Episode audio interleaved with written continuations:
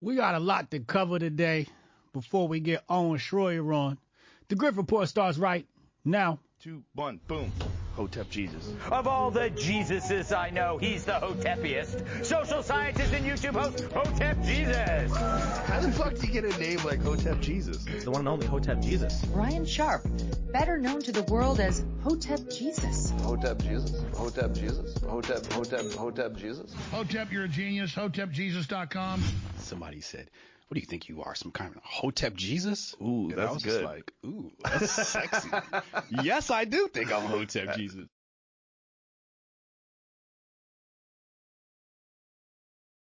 Good afternoon, Hoteps. Welcome to the Grift Report, live Monday through Friday, 2 p.m. I'm your host, the Grift God. Hotep Jesus. Hotep Jesus. Hotep, Hotep, Hotep Jesus. Hotep, you're a genius. HotepJesus.com. Oh, this is a real Hotep brother. Hotep to the chat. Hotep to the Hotepistanis. Hotep.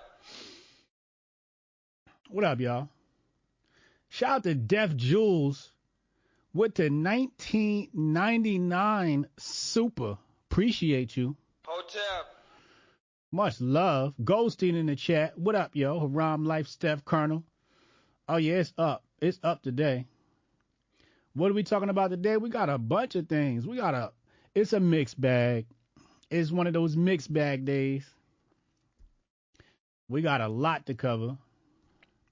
Hit the like button. Let's get on the front page of Rumble. Hit the like button. Let's get on the front page of YouTube.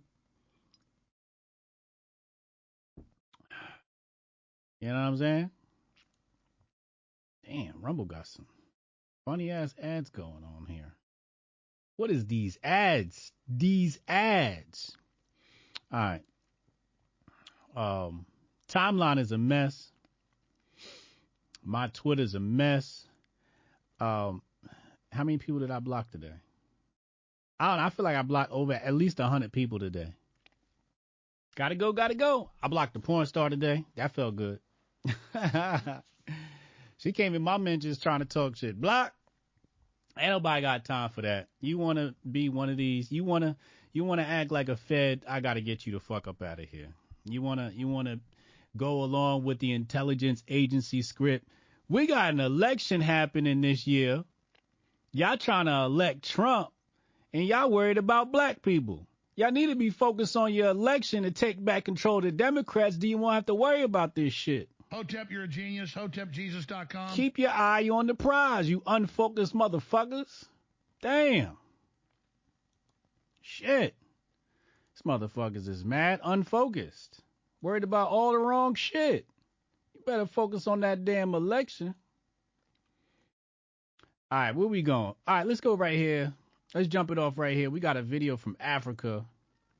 I didn't get a chance to listen to this, and I said I'll I'll just save it uh for the report and uh see what's going on here. If it's decent, I'll let it play. If it's not, I'll axe it quickly. Let's go to this. We got a report from the motherland. The right thing to do is to reject the prescriptions of the IMF and the World Bank. Remove fuel subsidy, float your currency, and so on and so forth, which have never, have never assisted any country to develop. There is a group of countries that I had somebody come in my mentions and say something like, um, you know, in regards to white people being attacked by black people in America. Their response was, you don't see this stuff happening in Africa and whatnot. And I'm like, Africa got a whole, Africa has a whole different set of problems. And he's talking about the main culprit right here. a lot of countries in the world today insisting that we are not going to be tied to the American dollars. We want to trade among ourselves in our currencies. And those countries are in BRICS. Others are joining them. Saudi Arabia has joined them, UAE, Ethiopia, Egypt, and others. And Nigeria is not there. We cannot be more Catholic than the Pope. If it said we can't be more Catholic than the Pope. Damn. Friends of the West are joining BRICS, why are we not there? So that we can trade. Countries, Nigeria and other countries can trade in their currency. We trade in naira. The second one in 2018, Nigeria and China enter into a currency swap agreement for five years. And as a government, go back to China and say, please, whereas when we signed that swap agreement in 2018, the uh, uh, volume of trade was in the area of $3 billion or thereabout. Last year, we imported goods worth $22 billion from China, even though we only exported goods of about $1.6 billion. Mm. Now, we should tell the Chinese, please, we need to increase. Because that agreement will expire in July.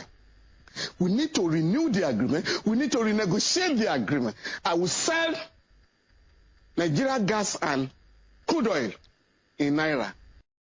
Mm. Nigeria gas and oil in the Naira. He better get low. He better get low. They gonna send the hitman to get him. He's right though. You're talking about um, what do you say? A Nigerian Chinese swap agreement?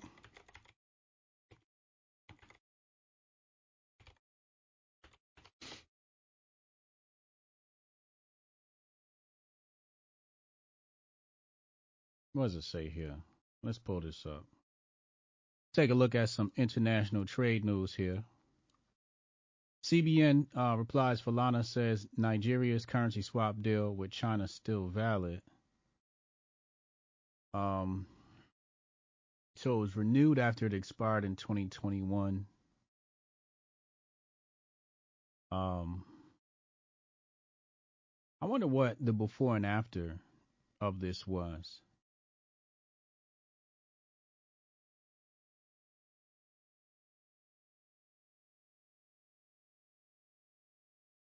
According to the bank, out of the 6 billion yuan utilized, the sum of 5.10 billion yuan had been repaid while 2.10 billion yuan has not been utilized.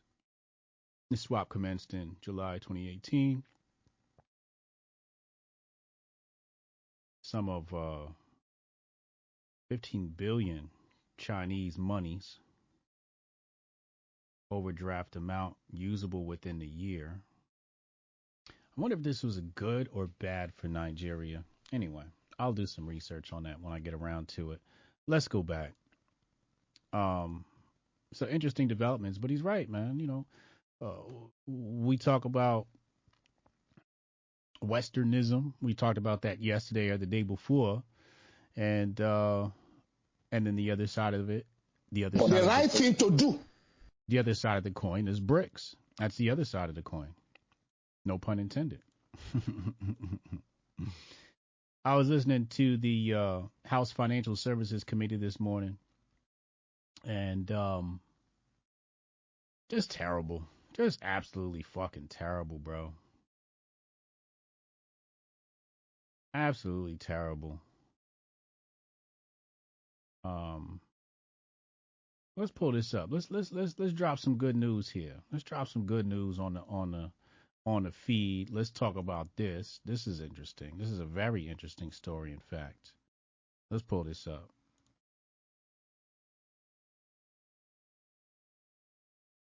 You know what I mean? They'll talk about all the black black on black crime and white crime and let's talk about this. Well, if a satellite in outer space can tell whether a dime on the ground is face up or face down, and if a cell phone can call anywhere on the planet and target one cell phone, even in a room full of people, why can we treat, why can't we treat cancer at the site of the tumor without it impacting the whole person and somebody's hair falling out?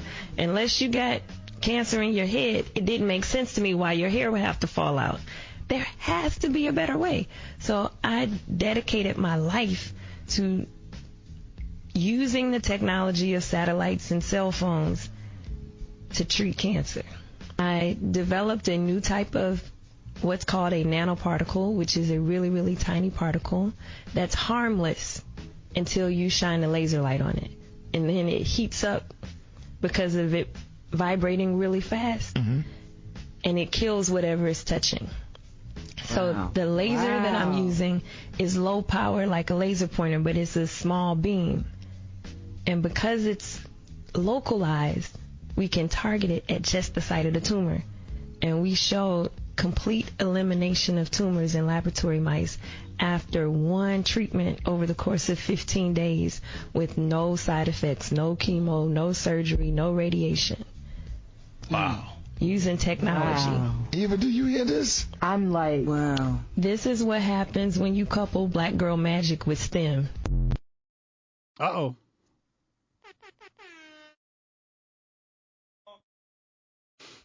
Um. Somebody, I stole this by the way. I still gotta use this. it should say black folks business, and he got he putting his face in it. this is uh, absolutely Well, if a satellite in outer space can tell whether phenomenal work, and it makes sense, right? Like you, you, you, you get the particles, the particles go out throughout the body, and of course they'll land in the space of the tumor, and then they heat up when you activate them with the laser. Fucking genius, man. Fucking genius. Um, I would love to know more. Anybody got her name? Um, uh, any updates on the advancement of this technology? Is this video old? Okay, here we go. Here she is. Ora Lee Smith Cancer Research Foundation. Interesting. And what did they say her name was? Dr. Hadiyah Green. Let's take a look. All right, here she go. Medical physicist. Okay, orally.org. Here's her website, and you can donate, etc., etc. Like they got some clinical trials going. Where are we now? Okay. Uh, we're currently in a fundraising phase.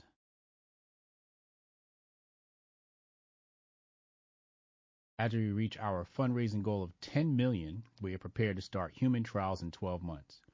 We are working passionately and diligently. Interesting. I wonder how much she's raised so far. She probably doesn't want to show because it's so low. Or there's another reason why she doesn't want to show. Or maybe we just can't. Hold on, let's see. Maybe I'm just retarded. Um,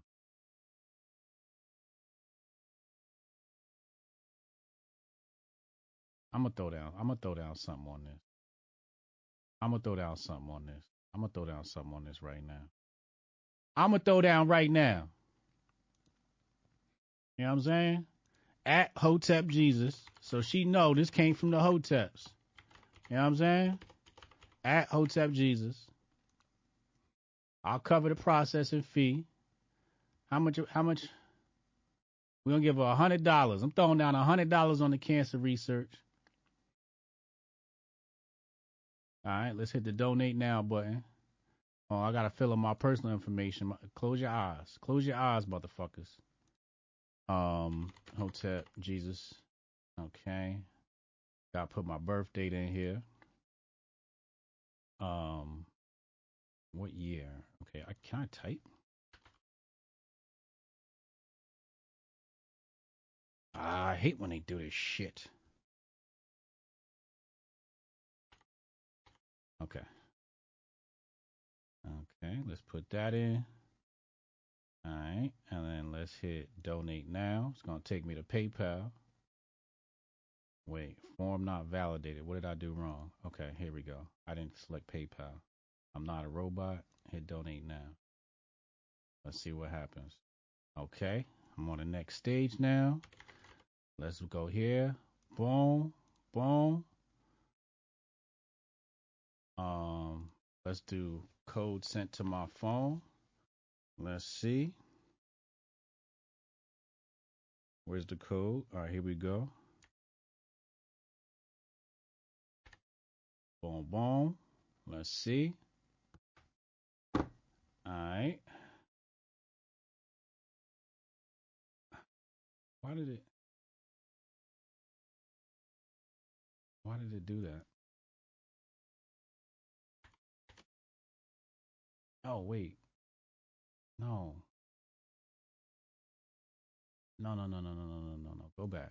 It's fucking logging me into Hotep Nation. I don't want to use the Hotep Nation account. I want to use my account. See? They be playing games. They trying to stop me from donating to the black woman. I'm not gonna let them stop me. I'm not gonna let them stop me. All right, let's try this again.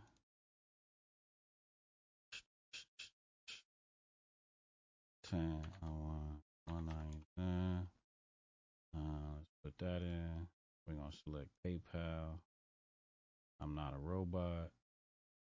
Uh, let's put my ad in there. I want my credit. They gotta know this shit came from the Hoteps. Go right there, get in your wallet. And now it's giving me an error. I'll do it later. Fuck it. Look at this shit, man. PayPal did some weird shit where it took me to my other account. It's okay. I'm gonna bookmark this. We gonna make sure y'all y'all y'all show some love. I'm gonna put the link in the chat too. Hold on. Right here. Orally.org. Real simple too. Make sure y'all show some love. I would love an update. Anybody got an update on this? Anybody in the chat? Got to give her an invite to appear in the Grift Report? Word. You seen her on Karen Hunter like five years ago? They were struggling to raise 10 mil. Damn. Is it that been been that long? Terrible. Terrible. Why does decade old research need a new black face? All right, here we go. We got our first block of the day. Put user in timeout. He see, worried about all the wrong shit. Worried about all the wrong shit. Go home, Roger. Dr. Hadiyah Green, thank you. All right, let's go to the next story. I just wanted to share that to you. I never seen that. I never saw that story. It looked old though. It looked old. It looked like this is an older interview, but this is dope. Um, I'm gonna save that. Let's go. All right, let's cover this really fast. Remember I told y'all about Eminem and I said where he got his style from, the original Eminem, and I said it was Masta Ace. We got we got somebody um, who posted this and said you can actually hear where Eminem got his original style from. Let's listen. Masta Ace King Tech, check it out, y'all. Yeah, yeah. I'ma say it now, I don't like none of you dudes. When I watch BET, I make fun of you dudes. Cause I'm just not convinced, y'all not intense. Your first single was cool, you ain't been hot since. And y'all's A&Rs need training bras. Wanna sit around talking about J and Nas. You another punk at the bar, getting stuff in the trunk of the car. And like Shaq trying to dunk on Jabbar. You won't ever see it. What I am, you'll never be it. You won't ever achieve it, and you better believe it. If you got beef with me, it's better to leave it. See, it's not worth pursuing, cause I hurt and ruin and I don't understand what you jerks are doing. See, I got some big balls and they're extra hairy, and you going down like you're standing next to Mary. See, I only f with cash and checks are scary, and you ain't no CEO, you a secretary. And nigga hold my calls while I hold my balls, and try to get some more plaques up on my wall. Yeah, I love rap music, but I hate the cats in it. In a minute, I'm about to be running for rap senate, and y'all niggas better elect me. You rappers, they ain't gotta like me, kid, but y'all better respect me. Respect me. Respect that's that's that's one of Eminem's early influences. If you are familiar with early M, you know that. You know that. Yeah, the volume's kind of low on that. I'm sorry.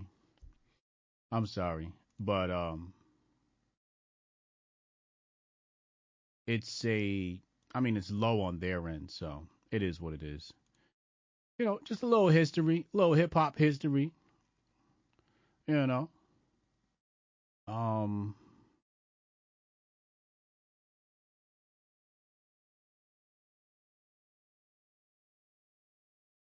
where should I go next? All right, let's let's cover this really fast. Let's cover this really fast. This was posted by Chief Nerd. Chief Nerd said people have said this is from The Verge. People have said that the headset, this is talking about the Apple headsets, People have said the headset gives them headaches and triggers motion sickness. The weight of the device and the fact that most of it is front loaded has been another complaint. I thought about that. I was like, isn't there a lot of weight in the front, like coming down on your face? I thought about that. So I guess it's true. You know, I assume that Apple thought that through and it was just a lightweight device. That's why I sort of dismissed it. I was like, maybe it's, you know, a lightweight device. So I guess not. Parker or Ortolani, the Verge's product manager, told me that he thought using the device led to a burst blood vessel in his eye. At least one other person noted they had a similar experience with redness. And you see here in the screenshot of the Verge article, Apple fans are starting to return their Vision Pros. Comfort, headache, and eye strain are among the top reasons people say they're returning their Vision Pro headsets. I mean, I, I, I I'm not surprised. I figured you was gonna get, you know, uh, some sort of repercussions from using this dumbass device. I didn't ex- I didn't expect it. I, I didn't think about this. I was concerned with people getting trapped in the motherfucker and never coming back. But eye strain makes sense. Headaches, and I'm sure people are keeping these devices on longer than you're probably supposed to. Uh, at some point, these devices are going to be like right inside the glasses. Like they're going to put on glasses and they're going to be right inside these glasses, and you, and it won't be the same. And that's when shit's going to get super scary. Um, Zuckerberg has a video out where he's talking about his shit is better and lighter and cooler or some shit like that. He can go fuck himself too. I ain't touching that shit. I ain't touching none of these devices. I suggest y'all not touch them either. They're bad for your health. They're bad for your overall health. And don't let your kids use devices either. Um, what are we gonna talk about next? I want to couple some of these stories together. All right, so we got to put this one together with this one. Um, let's close that for now. All right, so one, two, I think there's another one in here. No, we'll cover this one after. It's it's it's in the same genre, but not directly related. Let's go to the tape. Now, actually, let's go to this one first. I want to play this one first. So here we have a video. Says this man proposed to her from jail. I'm about to find me a prisoner. Says K and D. Let's take a look. One day, you're going to meet someone who appreciates you for who you are. I mean, there's 7 billion people on the planet. I know one of them is going to climb up on the moon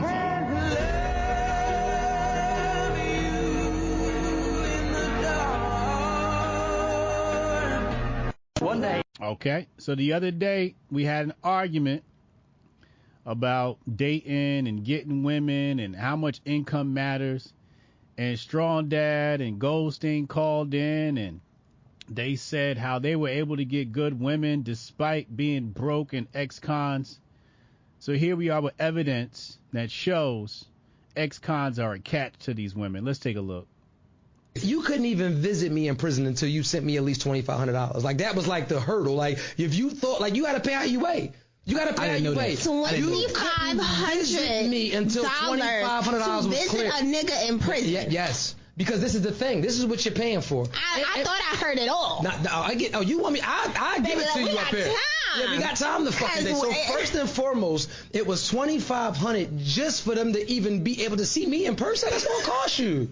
Because Okay, I know, Usher. I know for It costs more to see respectfully, Usher. because I knew for a fact that I was providing things that they were not getting. See, what you have to understand about the mm-hmm. world and why I was mm-hmm. able to navigate it like that. First of all, I look away. Mm. Second of all, I'm intelligent. Mm. Third, my conversation is fucking world spending, right? Mm-hmm. And on top of that, I can give you something that they're not going to give you out in the world. I can really give you time and attention. So all, first of all, you got to pay me to listen to your problems. Paying for the you have to- you have to pay me to act like I'm concerned, Experience. and that's what I am. Mm. And then when you come see me, you know I come hug you. My body. You couldn't even Wow. Black women love dating pookies, says Black Men Sis. Says uh, a black woman would rather pay Pookie $2,500 to visit him in prison than to go 50 50 with a man who makes 50K a year. Now, that's a very terrible generalization. So, why? Why? Why is it that these women want to date men in jail ex cons? Why is it? Nerd said he goes to his gym. Why is that? You know, it's the the answer is quite simple. Um hold on, let me let me try and pull up one of my theories here. Okay. All right, let's let's let's package it like this. You have a male, a man who goes to get a job in corporate America. Okay? You got a man who is a scammer. Okay? He does the credit card scams or whatever. You got a man who sells weed. You got a man who sells cocaine. Okay? Then you got like levels of the cocaine distribution network. Okay? The higher you go up the network of cocaine distribution and other hard drug distribution, the higher the risk. Okay? The higher the risk, the more balls you need. Or, or the less you have to lose. Okay? Because usually when people have a lot to lose, they don't take risks, they don't take chances.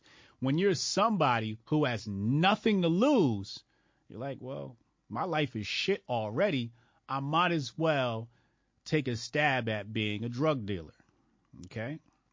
Now, now that we understood, so this theory comes from uh, me contemplating why do we have a fascination with um, gang movies and drug movies and violent movies and military movies.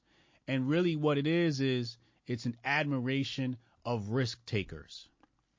And uh, again, this was a bit of self reflection. I did because I'm going back through um, Power. Uh, I'm on Ghost season five, episode six, or something like that. I'm going back through those because now we're watching um, the Book of Kanan, right? So it's helping me fill in some blanks and making the Book of Kanan even more enjoyable. Yo, Neek back. Oh my God, yo. You know when they when when when Neek brother when Ronnie threw Neek down the hill, I had a feeling that he wasn't dead. Like, is it confirmed that he's dead? I was like, oh, maybe he's dead. You know, I thought they killed him because of the whole Diddy situation and and Joey Badass's relationship to Diddy. I thought that's why they killed him off the show. Anyway, Neek back. So that's dope. Anyway, all right, so coming back. So I'm doing some self reflection on power. And I'm like, why do I love power? Uh, Goodfellas. Uh, the latest movie we watched yesterday was um, The Beekeeper. Why do we have the fascination? What's the other one? Um, what's the name of that movie with Mike Murphy, The Marine, where they're out in Afghanistan? Love that movie. Phenomenal movie. Why do we have the fascination with Italian mob movies? And what it is is it is um I don't want to use the word envy. I'll use the word admiration of risk takers. We're looking at men taking risks that we would not take and we're going that's pretty fucking cool to take that risk. And we're living vicariously through these men and sharing just a smidge of the adrenaline rush. Okay? So, there is a perception that risk equals alpha. The higher the risk, the more alpha the man is, right? That's a general perception. It's not a specific uh, perception, it's a general perception. So, when you're dealing with ex cons, what women see is supreme alpha. They don't see a ignorant fool or a drug dealer. What they see is excitement. What they see is somebody who took a risk. Now they don't it doesn't exactly interpret like they're not saying, "Oh, I'm dating a risk taker." That's not how it's interpreted in their mind. This is all subconscious. But they're in their head, they equate ex-con with supreme alpha. And in a way they're right. In a way they're right. The most alpha of men are either in the military or in a gang. Okay? Um and and and and and the streets sort of could make you quote unquote alpha because of the ruggedness that it makes you um, uh, that makes the man that you become. The ruggedness of boot camp in the military. The ruggedness of being in the bush of afghanistan. The ruggedness of the training the terrain etc etc right? So when you've had to fight all your life you tend to be tougher than somebody who has not right and that's why you get the bitch ass white males online screaming about black men, whatever, whatever. Because they haven't had to fight their whole life. Some people had to fight their whole life. And what that does is it makes you a hardened, strong alpha male. So when women see ex con, first of all, this guy is developed and built. All right. He's got three hots in a cot. All right. So physically, he's bigger than the average man on the outside. The average man on the outside is overweight uh, or, or, or malnourished, completely out of shape. Whereas the ex-con, he's in jail, he's lifting all the time. So does he have um, the mental alpha, he's also got the physical alpha. Now, uh, some people might say, well, it's a bad financial move for the woman, whatever, whatever, whatever. But a lot of this stuff is instinctual. We we tend to remove nature from ourselves, where women are actually designed by nature to seek out the alpha male and have his children. It's not based upon income. People get see Western world, you know, us suburban cats, we get caught up in alpha means breadwinner. But what happens when a broke nigga beat your ass? Your girl gonna leave you for the broke nigga. you see what I'm saying?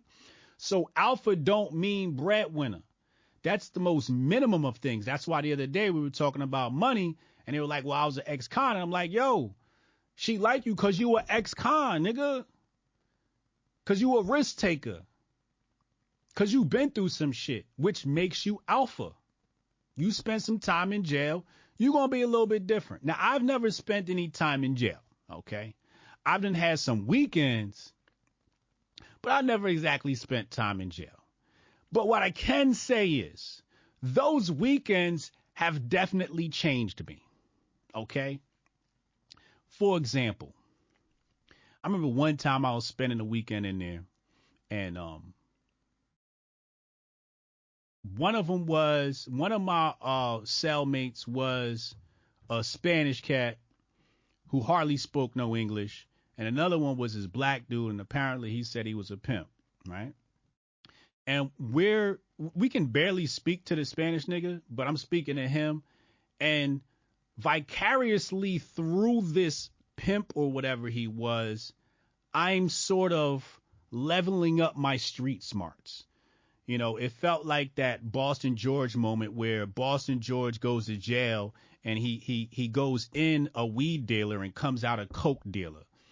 Um, I remember the first time I spent the weekend in jail that really really made me not want to go back was um they, they they well it was county so they lock you down during the day it was really hot i got my fucking jumpsuit half off and I'm looking out the window. I, I just woke up and I'm looking out the window sweating and it's like that you can barely see outside. So it's just like little corner of the window that I'm looking out and I'm trying to scratch the thing off, but I can't really scratch it off so I can get more window. And I just remember looking outside that window. These little moments shape a man, right? When you're when you when you first sit down at that lunch table, I remember the first time I sat down at the lunch table in county and I was terrified. You couldn't tell, but I was terrified. And um, this big dude sat next to me. Boom. Like it, it felt like two of the biggest niggas ever sat next to me. One here, one here. And I'm just like, head straight, you know, let me get my meal, right? And I remember this this white dude who was I think he was kicking from his heroin habit um, we was in the holding cell. We was in the holding cell, people would fall asleep, and he would come over by the by the wall and kick the wall. You know, and wake you up, and then walk away like nothing happened. And I remember me, I remember I tricked his ass because I tried to get some sleep, and he came and and and I sleep light, and he tried to come over to me, and I opened my eyes. I said, "Don't do that, yo. Just don't do that." And he smiled and walked away. Now, we sit down at the lunch table. Two two of the biggest niggas in this spot sit next to me. Here he come. This little crack white crackhead or whatever his problem was, meth head or whatever he was going through, dope head, and um, was he asking for a cookie or did he grab the cookie? I can't remember what it was. And the big nigga sitting next to me was like, yo, get the fuck out of here. And I just remember in my head going, thank you. Somebody say something to this motherfucker. Yo, god damn. Just very annoying. But being in that environment for that weekend as you know, incomparable to something that Rudy or uh, Strong Dad or Goldstein has gone through. I mean, these people actually went to prison. I didn't go to prison. It was just a weekend.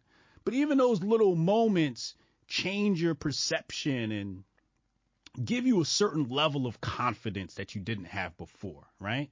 Like as a man, it's like, you know, you went to jail for a weekend and you come out and you you, you kind of feel different.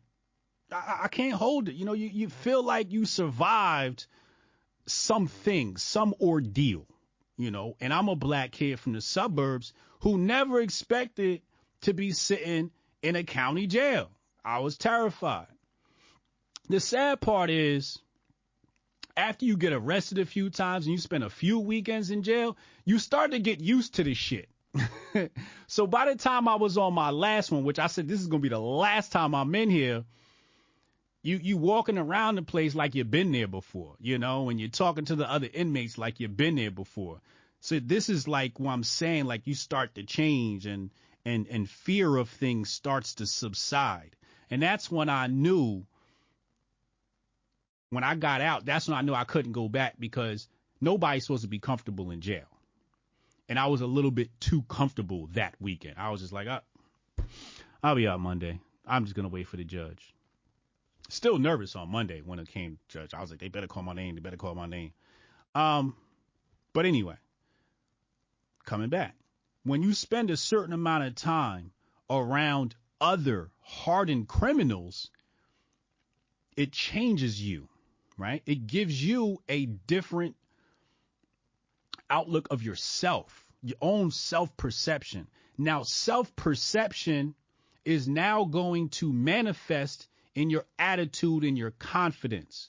So when a woman deals with you, even though she might not know your past, she's now speaking to your confidence. And as we all know, women love confidence. So when you're an ex-con, you've been in, you have a certain confidence about yourself, and that's what they're attracted to. That's why you have people who have a whole lot of money can't get girls, and it's because well you don't have any confidence, and and, and sometimes that confidence is because you ain't doing enough push-ups. You know what I'm saying? You ain't doing enough push-ups.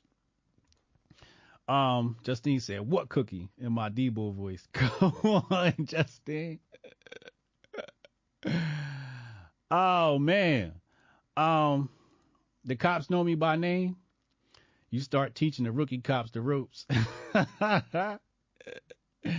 Listen, um, it's funny you say this. I met my wife after doing a month in county. You see what I'm saying? It, it, it's not like you go to jail and you come out a thug. That's not what what's happening here at all. It's just that when you're locked in a cell, like subconsciously something changes you when you're in a cage, right? You you feel and then they put the cuffs on you and then when they fucking make you walk with the other group and you got your legs and your arms tied together and all that shit like it does something to you when when handcuffs hit your wrist for the first time. That does something to you. All these little details do something to you. I can't really get into the specifics because I don't know what's happening, but subconsciously, these little events change you. You know, it's like the first time a white boy call you nigga. You never the same. The first time a girl breaks your heart, you are never the same, right? So all these different experiences transform you. And if you don't let it break you, it'll make you. So you sit here and you wonder why women are dating these ex-cons. Well, it's because subconsciously they see alpha male. Their vagina is seeking out offspring that can survive, right? So at the nature level, it's about copulating and procreating with a male who can give you sperm that'll turn into a child that can survive. You are a survivor, which means that the lineage of your people will continue on. The human species will continue on. They don't want no weak dick motherfucker because you're going to have a weak dick son. So they want somebody who's going to be strong, somebody who can survive, and somebody who's willing to do anything to survive. This is what's happening subconsciously. You're willing to do anything to survive. So that's why they're picking. So so when Strong Dad and, and Goldstein say, hey, you know, the reason why, you know, I, I got a good woman and I was ex-con, I'm like, that's a plus. That's a plus. Do you know how many women out here are dating a stand-up dude and cheat with ex-cons? They love them. They they they lust over them. Just the facts of the matter. You know what I mean? I don't make the rules. I just tell them. Does that make sense in the chat? Does everybody does everybody get that? I'm I'm, I'm mad I had to break down the uh hotepology of this, but it is what it is. All right, let's talk about some racial racial shit while we wait for Owen to get here. Uh, what's this? Let's pull that. Let's pull that. We're gonna cover that in a little bit. We uh, oh yeah, that's right. We got to get into the. We got another dating video. Hold on. I want to see what this lady has to say because I think she made some sense. Hold on. Hold on. Hold on. Hold on. And another thing, like, you know, people say, oh, you know, you talking about dating. You got to talk about dating, especially now when they're pushing same-sex relations on everybody, right? You got to talk about these things when masculinity is under attack. You have to teach young men how to deal with these situations. And somebody who's experienced as I am, 40 plus, you want to hear from me. You don't want to listen to these fucking 20 year old guys. If you want to listen for pickup artistry, all right, listen to one of the younger cats. They're going to tell you how the dating thing go. But if you want a mature take on how to carry yourself, you got to listen to an older cat. I remember I, I was I was very, very fortunate at a young age I think I was like 22, 21, 22 at the time, maybe 23. No, I was probably 21, 2021. And uh, I, my first real gig, um, I was working at the Cheesecake Factory, and um, a whole bunch of black dudes in suits walk in, and it was one real bocky Italian cat. An Italian cat sat at the end of the table, so I knew he was the head boss. It's a whole bunch of black dudes, and I think it was a total of eight of them, I'm not mistaken. And I took all of their orders and did it by heart. Now, if you know anything about black people, we not ordering off the menu. It's going to be some modifications, okay? You're going to have to take this out, add that, take this. You know what I mean? It's going to be some modifications. Shrink that. So it's not exactly easy to remember. Order comes out, everything's perfect and the and the and the boss, the second in command, Stony, he was like, shout out to Stony, appreciate you, gave me my first big shot. He comes to me and he like, yo, you did all that shit off the top of your head. I'm like, yeah, I just kind of got like a, a, a photographic memory, because that's really what I did when I went back to the computer. I closed my eyes and I was able to replay what everybody said. That's how I was able to do that. And um, he offered me his card. He said, "I want you to come check out this mortgage mortgage business." And I didn't think nothing of it. I, I took the card. I got in the car. I took the card. I threw it in my glove box, and I kept working at Cheesecake Factory until one day, this dude named Mike Sachs. Mike Sachs was my old boss at Lone Star Restaurant. But at Lone Star, he got fired for diddling with one of them underage girls. So he got fired for that. So when he came and he got a job as a manager at Cheesecake, he saw me and we met eyes. So what he did was, and I didn't say nothing. I was like, I don't, I was just like baffled that he even got the job. But I was like, whatever. I'm just, you know, whatever. I'm gonna do what I do, right? And what happened was, and plus this was a new restaurant, so there was like there was no like strikes. You just first strike and you're out because it was so many people wanted the job. Um, I mean, you'd come to a shift at this time, and they called them sharks, and and sharks would wait and say, "Yo, if you want to go home, I'll take your shift." So we were overstaffed, and he basically went into the system and changed my my schedule, reposted another one, and um, I got fired for a no call no show. So I was like, "Fuck it," you know, uh, some bullshit. I picked up that card. I called that mortgage company. I said, I need a job. Fat make a long story short, this is the job that sort of molded me into a man because everybody here is 40, 50 plus. And they was just feeding me game, feeding me game, feeding me game, this, that, and the third, da da da da. They took me to the strip club and oh, it was wild, right? And I'm not a strip club guy. I got to tell you, I'm not a strip club guy. I'm, uh, you know, I, I, I remember uh, my 16th birthday. My cousin took me to uh, Madison Square Garden. This is the night that Jordan dropped 55, and he was going to try and scalp tickets, but he couldn't get tickets, so we ended up in the bar. So we watched the game at the bar. On the way home, he's driving through Newark and he picks up a prostitute. I'm terrified. I'm 16 years old, fucking good little boy from the suburbs, and he's got a prostitute in the front seat. This nigga gonna turn around and ask me if I want some head from the prostitute, cause it's my birthday. Nigga, no. I am terrified back here. You just picked up a hooker, bro. I ain't seen shit like this on TV.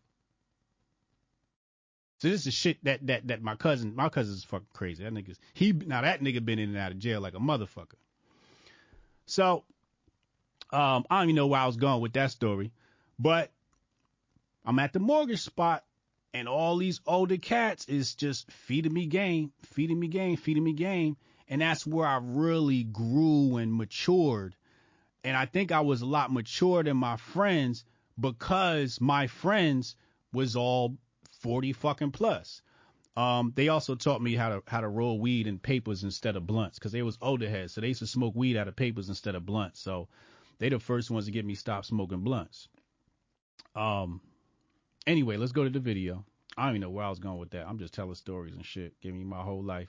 Happened in your dating experience to where you're now like, eh. It's a lot of pressure on black men, specifically dating black women, and I love black women. Social media and the culture has put a lot of pressure on us. This could be just based on environment. Mm-hmm. Um, when I moved to Atlanta, you know, women here are very entitled. Mm. Um, it's and listen, I'm not blaming anybody, so I don't want this to turn into. When you say that. entitled, though, break. What does entitled Um, mean? I'll say financially entitled. I feel extreme pressure, and I get hit on by white women. I get hit on by all kinds of women. But when I get hit on by black women, I immediately feel this entitlement of I gotta pay for something. Mm, wow. I gotta pay your rent. I gotta help you with your car note immediately within two weeks, or I gotta. I'm just saying what I've experienced. I'm not saying that's every woman. Nowadays, if I take somebody on a Four hundred dollars. date immediately, and I don't even drink, so if she drink, that's the couple hundred. If the hookah's 45, lamb Dessert? chops is 50, dessert. So by the time VIP Valet. or valet, I was just getting ready to say valet. So we didn't spend 400 dollars for me to see if you like me. Say that again. Mm. So it's like I'm spending and I'm spending, and I'm spending. That's just the first date. You want to go out again? That's so I didn't spend a thousand dollars on three dates just to see if you might call me back or maybe text me back. And then because you're a beautiful woman, if you don't like me, you can go get the next man to do the same thing. Mm. Damn, it's ugly out here. All right. So I have a blog on menoforder.com that says uh, a first date should cost a thousand dollars minimum. Now, when you first hear that and you read the headline, you're pretty fucking alarmed. Like, what the fuck are you talking about, Hotep Jesus? And really, what I'm trying to do is I'm trying to save y'all some money and still maximize the female experience. So here's my idea. Some of y'all got vacation days, right? Cool. Instead of dating abroad, what you do is you go cop you one of them all inclusive tickets at the island and do a fly out date. It's going to be a lot cheaper, okay? So you're going to spend a thousand dollars probably on your ticket, thousand dollars on her ticket, but food and drinks are included. Now, not only are you going to get the yams, because ain't no bitch flying out and not giving you the yams, okay? You're to get the yams, but you save money. Because remember, three dates, you ain't getting the yams. And and and she's probably giving the yams to somebody else after the day anyway, some ex-con somewhere. So you you fly her out, y'all go to the little destination island, y'all do y'all thing. But the great part about this is you get to see if you even want to be around this bitch anymore. Because everybody knows after 24 hours, you sick of whoever you around. It don't matter if it's your mama or your kids. After 24 hours, it's like, get the fuck out my face, okay?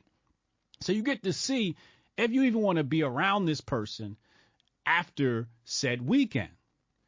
So when you come back, you ain't got to see the bitch no more. Or you can decide to proceed from there. But you also get to see all her little idiosyncrasies. See, what happens is when you do the three date thing, you don't see her all her little idiosyncrasies. You don't see her mood shifts throughout the day. You don't see how she talks to the wait staff.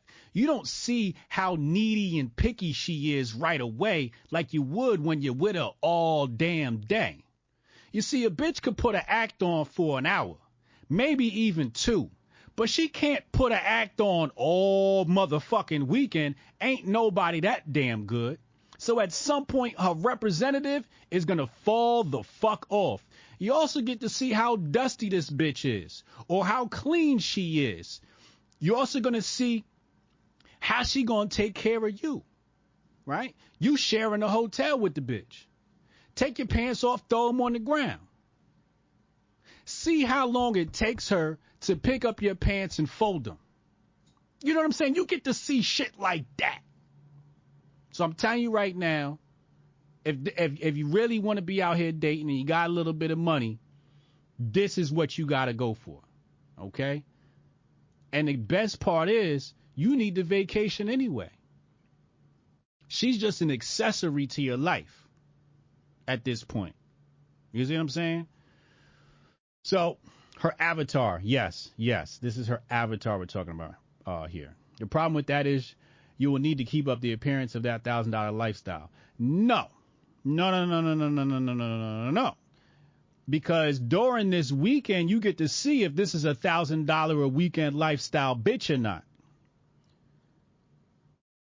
You can look for the little things and see is she going to be expecting this all the time or is she thankful and grateful? You'll see these things by how she orders her food. You got to know what to look for. You know what I mean? I could do a whole class on on what to look for in abroad during a date. How does she talk to the wait staff? How many times did she ask for something from the wait staff? Those two things right there. How does she eat her food? Did she waste her food? Did she take a doggy bag? Did she order more food than she can eat just because she could? A lot of women will order more food on a date than she can eat just because it's not her money. But you'll start to see a good woman, she's only going to order what she knows she can, uh, can consume. She's got good upbringing. You dig what I'm saying? Justine said, "A mom. Why wouldn't a woman want to pick up pat- pants and fold them?" Hey, that's what I'm saying. Some of these women is dusty. Her pants gonna be on the ground too. If you wake up in the morning after getting the yams and both of y'all pants is on the ground, and she don't never pick up and fold her shit and her shit messy, and then check the bathroom. You know how how women leave the bathroom after they get ready. It'll tell you everything you know about a broad. These hoes is messy, man. These hoes is dusty, unorganized. What about those of us who are financially challenged? If you're financially challenged, you better leave these hoes alone. You better get your money up first. You better start investing. You know what I'm saying? Um. All right. Uh. So yeah, I feel for this dude right here. I feel bad for him. It's sad that he got to go through this and he don't know the game. Call me up, bro. I'll talk you through this. Um. Now, ideal first dates. Ideal first date is um kicking it at her crib, not yours. Not never bring never bring a bitch to your house. You bring a bitch to your house, you're gonna have a stalker. Or she's gonna have your address and send her ex con friend to come beat you up because you broke her heart or some shit like that. Never bring a bitch to your house, okay? Always go to her shit. Plus, she gonna end up stealing your shit. You never know what could happen, right? You just don't want her knowing where you live, just in case she get angry and now she coming to key up your car, cause cause women are crazy. Um, ideal first dates, uh, are don't cost much. If your first date is pricey, she ain't shit. Unless that's for you. Because sometimes men go on pricey first dates because they like pricey shit. That's like me. When I eat, I don't want to eat Olive Garden. I don't want to eat Red Lobster. If I go out to eat, I need that shit to be like I need the chef. If I eat Italian, I need the chef to sound like he just flew in from Sicily. I need wine glasses on the table when I sit down. And not because I'm bougie, but because I don't want food poisoning. Hotep, you're a genius. HotepJesus.com. It's a setup at her crib. Also true. You could get set up at her crib. If you get a first date at her crib, she not the one. Also true. Also true. Haram like said, first dates, coffee, walk in the park. That's facts. If she don't want to do the, I'm telling you right now, she don't want to do the coffee thing. You gotta let her go. You gotta let her go. If she want to go to Red Lobster on the first date, you gotta let her go. You gotta let her go. You know, or she's just uncultured and hasn't been nowhere yet. Maybe you need to introduce her to that Sicilian chef. You know, because some women from the hood, all she think, some women think Red Lobster is fine dining. That's that's big thing for them, and I feel bad. Dag said you sound like you get taken on dates. Did I ever tell you that time I got taken on a date? All right, we got time before Owen get here. Let me just check my DMs. I'm gonna tell y'all about that time I got taken on a date. I've told this story in the past. Maybe y'all heard it somewhere before. Um, so this is what happened, right? This was MySpace. I was 21. Um, 4040 Club is popping. This one Jay Z had 4040 Club in NYC. And um, I'm on MySpace, and back then we had we were running bots on MySpace, so it was like like bots, friend bots. So my page was huge. So I would just like you know mass message or whatever. Somehow one of these chicks ended up in my mass messages, and she was you know we got to talking or whatever. Now I'm broke boy, I ain't got no money.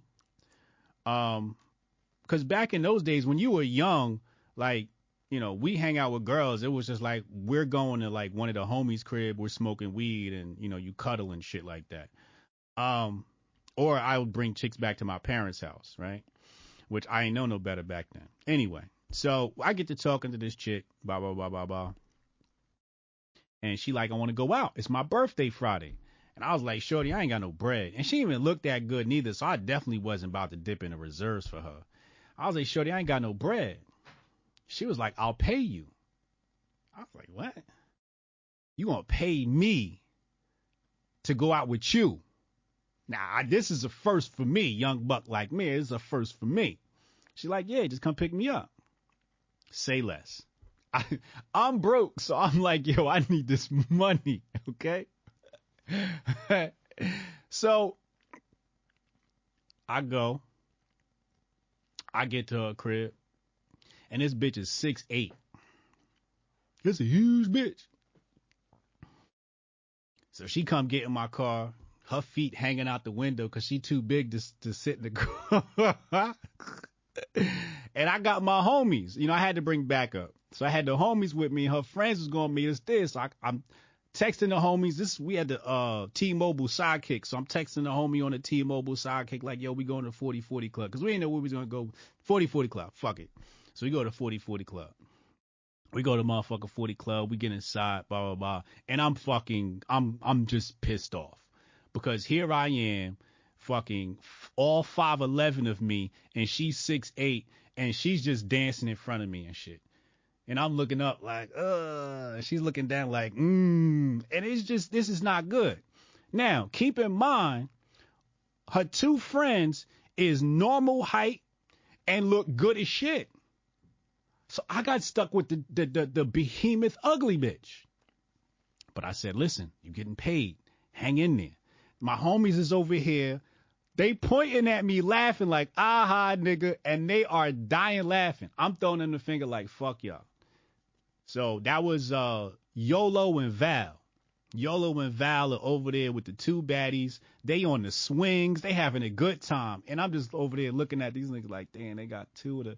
I'm looking at the baddies like, damn, she bad as hell. I'm talking that chick was bad as shit. Anyway, day over. I'm like, thank God. It's time to leave the 4040. You know, let's throw this big ass bitch in the car and we gonna take her home.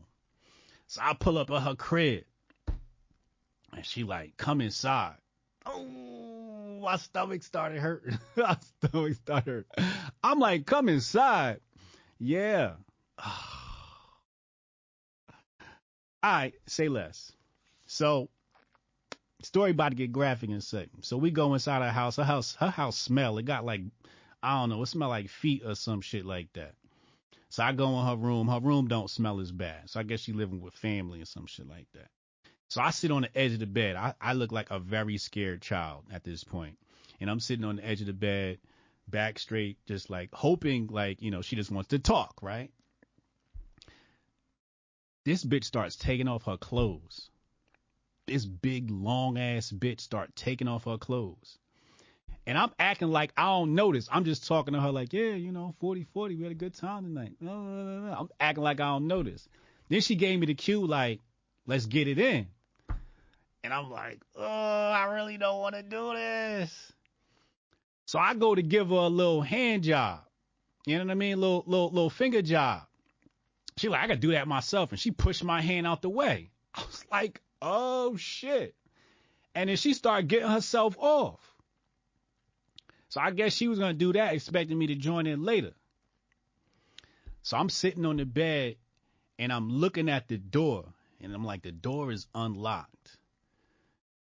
All right, so I go that way, make a right, go down the stairs, and my car's right there.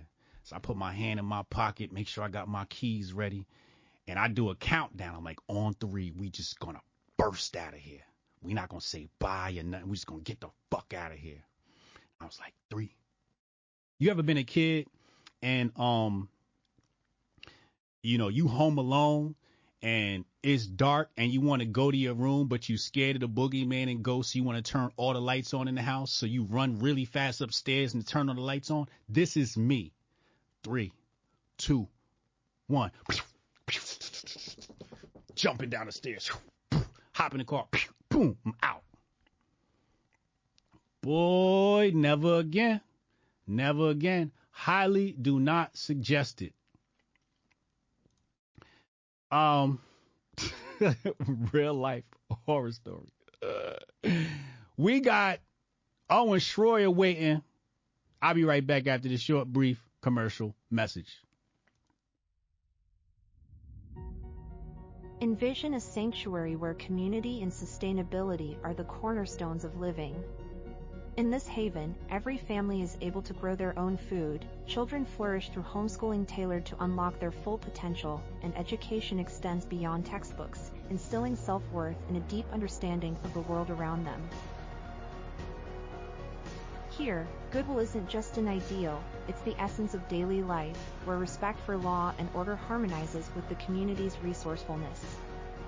This place isn't just a dream, it's a call to action for everyone who believes in a better, more connected way of living. Join us in building a future where each individual's contributions create a tapestry of enduring harmony and prosperity. Join us in Hotepistan.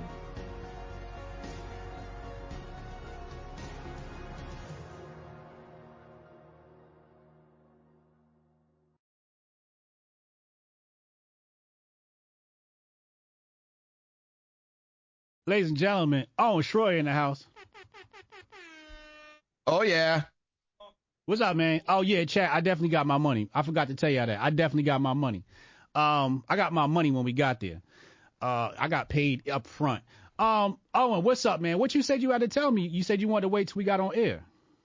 So you are obviously massively shadow banned on X. I mean, dude, th- this is crazy. You have a quarter million. You have more than a quarter million followers. Uh-huh. I have uh, about 150,000 followers. Every pretty much every post I make, it's at least 10k views. Mm. But you posted the link to this to this live stream, and I reposted it, and it barely cracked 5,000 views. So I don't know if that's them shadow banning the hell out of you, or or maybe they just didn't want this live stream to be seen. But dude, that is that is impossible. That that's not that that doesn't have at least 10k or 20 or 30,000 people viewing it.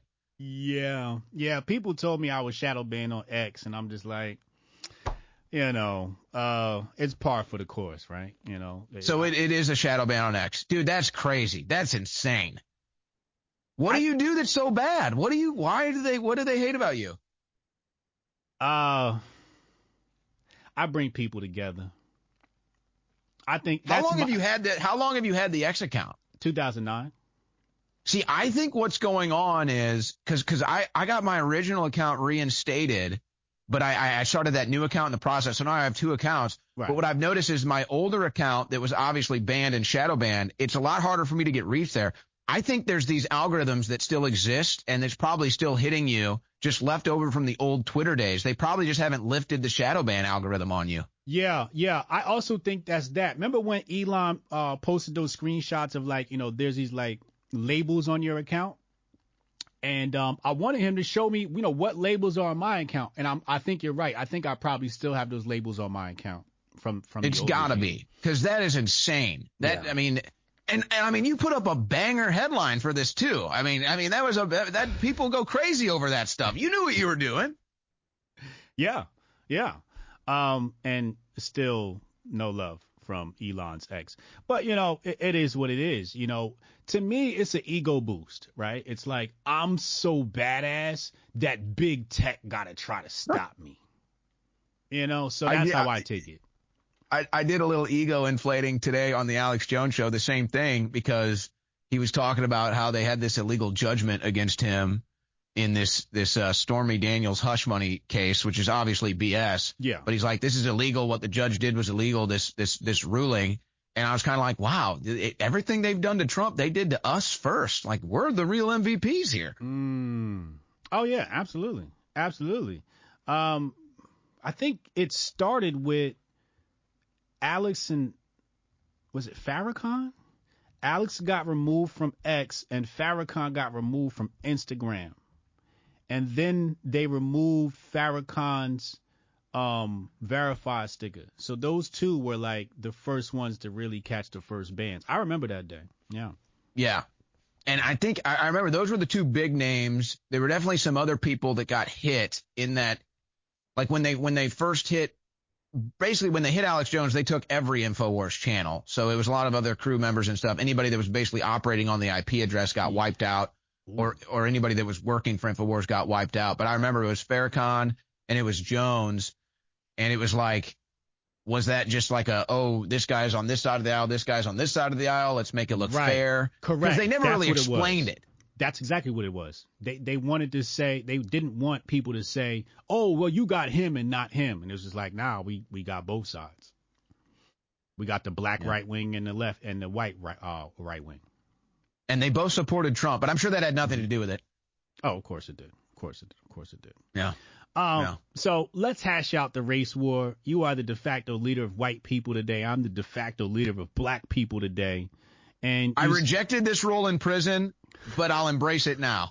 What do you mean you rejected it in prison? Shut up, bro. I'm telling you, they used to. These guys would come up to me in prison because it was people aren't trying to get their times extended where I served my time, Mm-hmm. and so like if they saw a white guy that was like well known, and because people would always see because I got I, I had a bit of a reputation there. Once people find out you got a podcast or a show or you're famous, everyone wants to tell you their story. Mm. So like if if a white guy was in the wrong place in the prison yard or a white guy was at the wrong table at lunch, they'd come up to me and they'd say, "Hey, you you represent the whites, you know, tell him to move or we're gonna have to beat his ass." So I'd be like, "I don't represent the whites." They'd be like, be like, "No, you you represent the whites." So I'd be like, "All right, dude, look, hey, just just move along. They don't want to beat you up." And they'd gr- then they'd grump at me, and I'd be like, "Dude, I, I just don't want you to get beaten up here today. So whatever." so you were part of the white Aryan Brotherhood when you got locked up? No, I was technically Texas independent. Uh, that's what I would have been classified as, as a Texas independent. Oh my Lord, have mercy. He was in jail as a white supremacist. Oh Lord, have mercy. They tried to do me wrong. All right, so you've seen the the rhetoric. You've seen Alex. He said black people are hunting down uh, uh, uh, white people. Come on, man. What's what's up with Big Bro, man? Well, I mean, I, you can't deny there's a pattern of behavior here. I mean, I, I feel that denying that there is a pattern of behavior here is not being intellectually honest. But I, I think that in the same token, you obviously don't make blanket assumptions. You don't make blanket statements. What's the but I pattern? mean, that whites are being targeted by blacks at, at schools, whether it's teachers. Absolutely. Absolutely targeted. 100%. You really believe that, Owen? Well, what's the defense? What's the counterpoint? No, like, how can it be a counterpoint when I don't even believe in the myth? Okay, well, I'll give you a counterpoint because I actually worked in a school in the inner cities. I actually worked in a school in the inner cities for two years, and I Yeah. can tell you, I would tell you, I will tell you, yes, it's not that I believe that. I've seen it. If Okay. you're white, you're not going to this school, and if you do, you're not lasting more than two weeks. I've seen it. And look, a lot of this is just natural high school bullying, Right? I- you're- I'm not you're necessarily. Saying, you're saying this is a predominantly minority school, and the whites are in there, and they're getting bullied by the the majority. Yes, yes, they aren't Oh, lasting much more than two weeks. Oh yeah, absolutely. No, I agree with that. I agree with that. But that's a that's an in group out group thing. That's not oh I'm targeting you because you're white. No, you're the out group. Well, and I would say my, my, my, my counterpoint would be as many times as a white kid might get bullied or a white kid might get harassed or, or beaten up and then want to leave the school, there were plenty of fights between the black kids too. So, Right. so it's not like that's the only activity that's, that's happening. I, I think, I think, I think here's the overlying issue. Yeah. I think here's the overlying issue is that white people at this point feel they've been targeted by so much, we'll call it reverse racism. Okay. That they're looking for the anecdotal evidence of the results. Mm-hmm. And so I, I think there's a level of that going on, but, but the pattern of behavior is undeniable. I mean, when you have the stories like Ethan Liming and, and some of these teachers, I mean, to me, it, it, it just, it feels different. It looks different. It looks like they've been brought up in this world where they're taught to hate white people. And when they're committing these beatings and sometimes beating them to death or fracturing their skulls, I mean, it looks like it's coming from a place of hatred. I mean, really, but it's not like they had some experience to hate a white person. It's indoctrination. So I agree that's, with that. That's kind of what I've- I see I've going hated on. White people, my the the uh, I'd probably say up until about ten years ago, I hated white people, but I never targeted white people. But I, I, I and I and I have admitted that it was indoctrination that made me that way. So we have no disagreement on that front at all. And but I think that I think the reason why uh, or, or a reason why I might reach this conclusion, and I mean, targeted might be a harsh word. I, I would say it's just, I would say it's just white hatred is is really more than anything. Whether Yeah. it's targeted or not is a different story. And maybe you agree, maybe you disagree, and this will kind of expand what you're talking about. But I mean, when I was in grade school, when I was in high school, I mean, even when I was in college, like race wasn't even a thing. I mean, nobody thought about your race. It That's why it's me. so strange to me. It was for me as a black kid who grew up in a predominantly Italian neighborhood. I was targeted by the Italians. In fact, fifth grade, I had to choke one of the motherfuckers out. Okay, I had to fight. I moved from Newark to the Burbs in third grade. I had to fight third grade, fourth grade, and fifth grade. I had to fight white people a lot. At least once a month, I was in a fight. I was down to principal office. They was fucking with me, and I'd have to put hands and feet on somebody. Sometimes I won the fight. Sometimes I lost the fight. But we was fighting, and I was targeted. You see what I'm saying? The thing is, I enjoy those days because it made me what I am now. So what I'm not gonna do is go online and bitch and cry and go, oh look, look at this.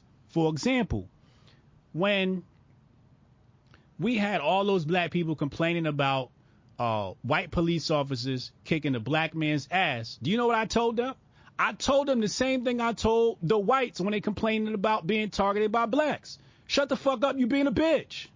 This is bitch assness. And it will not be tolerated in Hotepistan.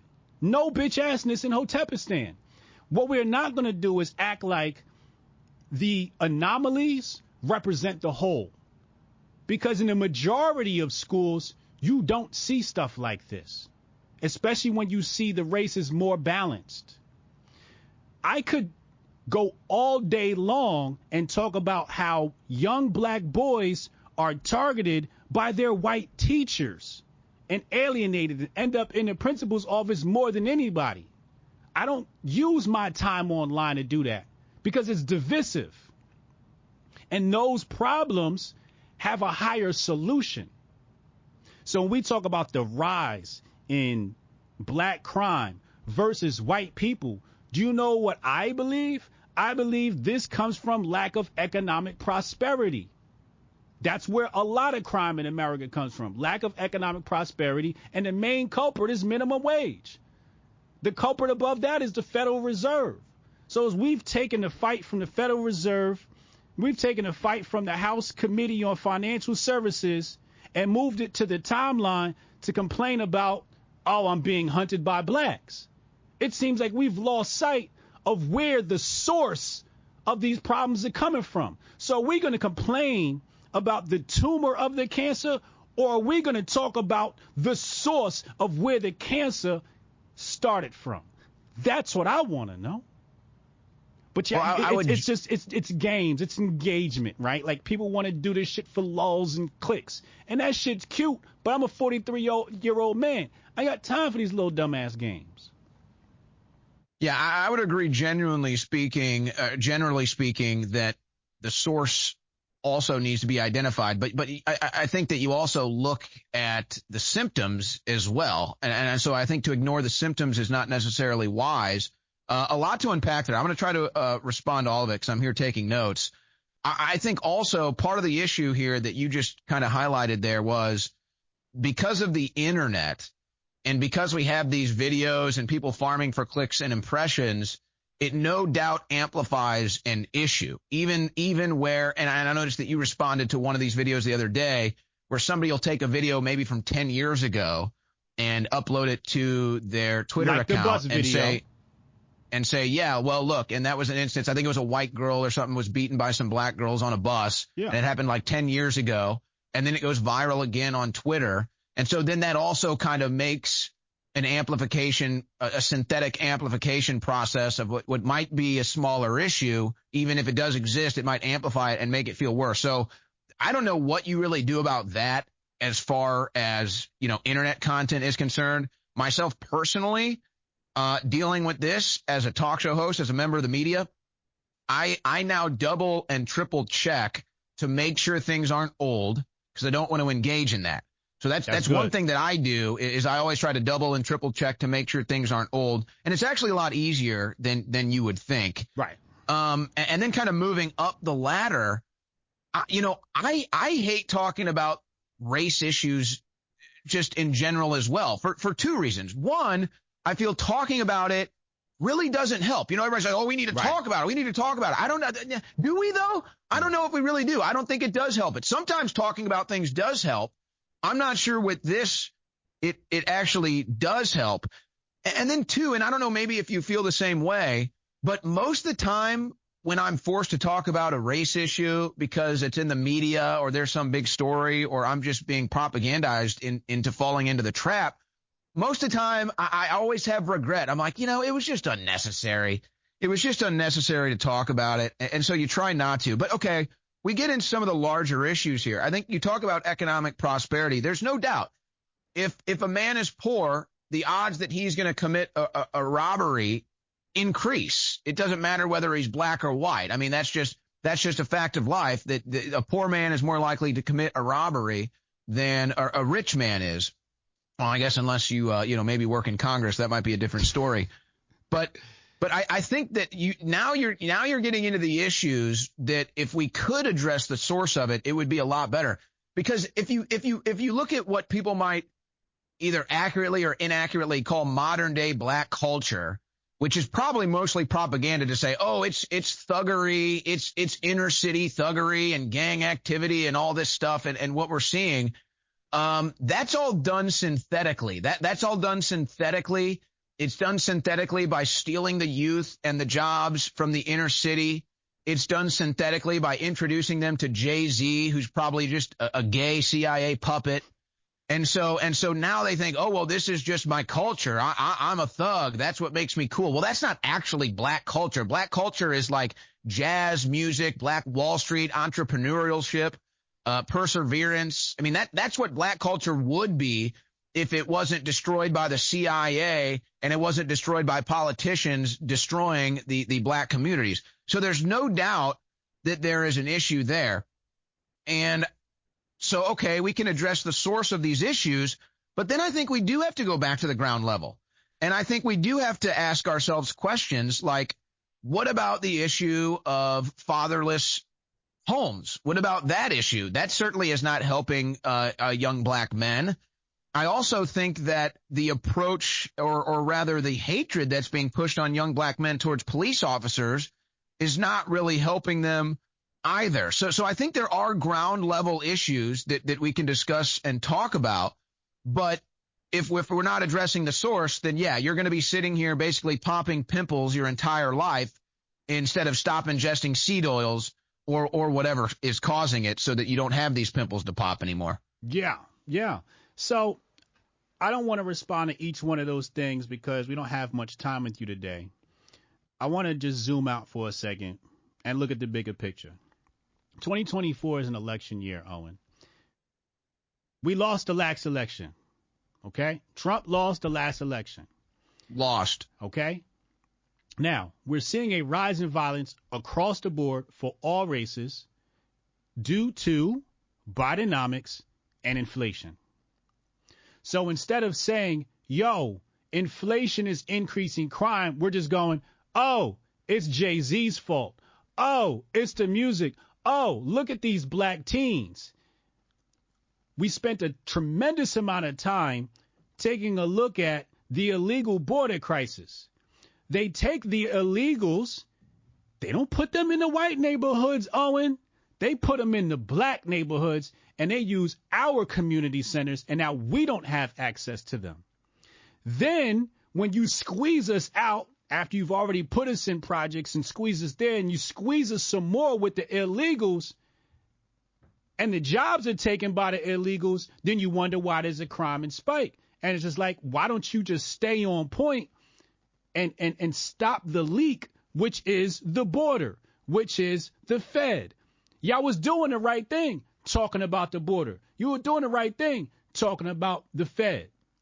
But now what happens is the Democrats have lost all potency in messaging to the black community because of the rising prices of goods. Can't even afford to go to the grocery store anymore. So this is a layup.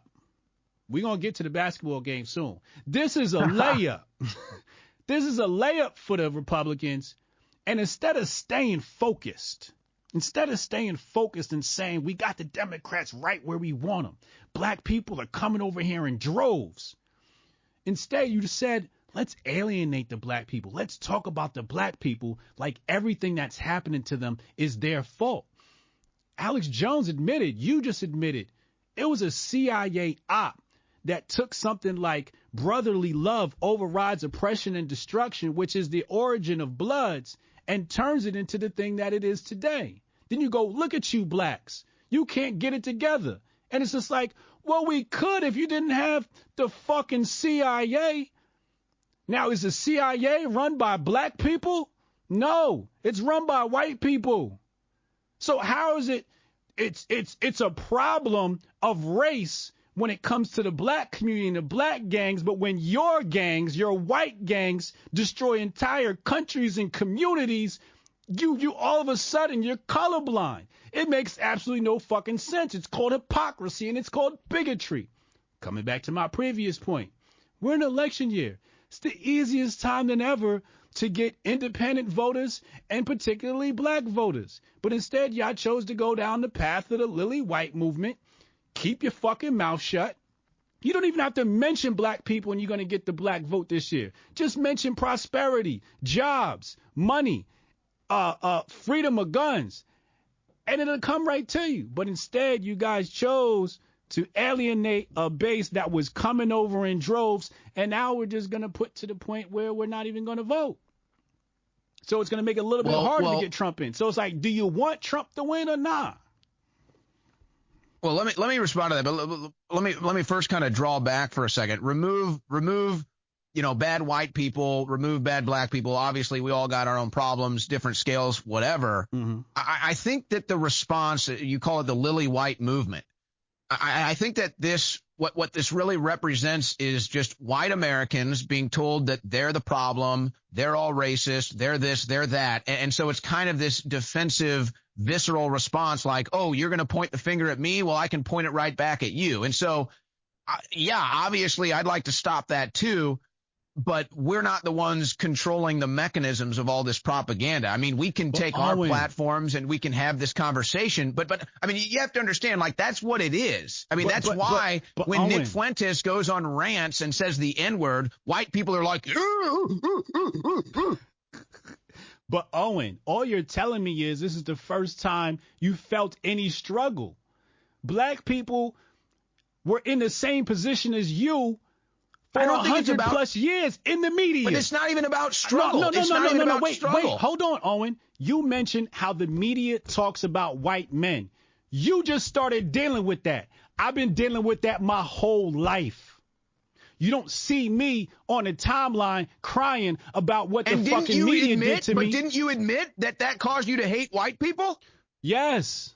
And and So I'm that's trying what I'm and- saying. and, So, I'm like, trying to warn y'all and I'm trying to warn y'all not to go down the same path. You got great leaders like yourself and Alex, and what you're doing is you're breeding hate amongst a group of people who are dealing with something that I went through that created hate within me. But you don't see me on the timeline crying about So, what the media did to me. I, I I think here's here's the challenge. This is the challenge, and then let me respond to Kanye and, and Trump because there's a very important thing there. Okay. But but here's the challenge. Uh, let's talk about this new trend, which probably is long overdue, but Mm-hmm. but that's people talking about Israel's influence over our foreign policy or or the massive Jewish influence over our Christian nation. Let's it's talk a, it's it. a it's a it's a real conversation. It's long overdue. But see, here's the problem, and I think that this is kind of where we might agree that if we're not addressing this right, we're not helping the cause.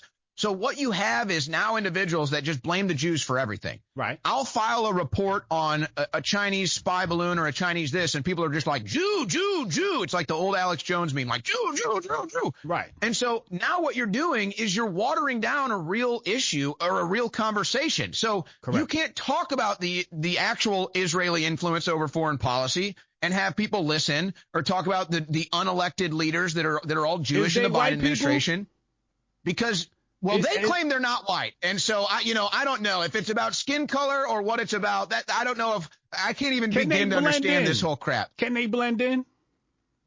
if you ask me, Jews are obviously white. I, I mean, is that even a debate? They're definitely not black. I don't know. If you ask uh, Kyrie Irving, he might disagree, but that's a whole other story. But but see, the point is, like you said, if, if we we can't sit here and talk about look at this kid getting beat on a school bus or look at this issue over here or look at slavery. It's no, we're all getting screwed by the Federal Reserve. The CIA is running this propaganda, but it's like when we stay in these low level, low vibrational energies, we can't even have the real conversations that need to be had. But but let me let me respond to the Kanye and Trump situations. Okay. First of all, what Kanye said and and I think Kanye has his moments of brilliant brilliance, and then sometimes Kanye has moments where I'm like, dude, what the fuck? Right. But but but he had a moment of brilliance the other day where a reporter tries to trap him saying, "Hey, what do you think about the Israel Palestine Yeah. scenario?" They obviously tried to trap him, Right. and he played it perfectly. I mean, grand slam out of the park, round the bases. He says.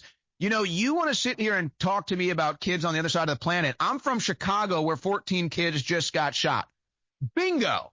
Bingo. I have to sit here all day long and I, I'll see all these, it, it is mostly Jewish ads. I mean, I don't see, I don't see Palestinian ads anywhere, but I'll see ads all day long. Look at this Jewish family that got killed in the war. Look at this Jewish kid that is held hostage. And then we do hear about the Palestinian children as well. And I mean, it's all over the news, 12,000 children dead, but it's like, oh, these children, these children, these children, look at these children, look at these children, look at these children. Right. But what about your front yard?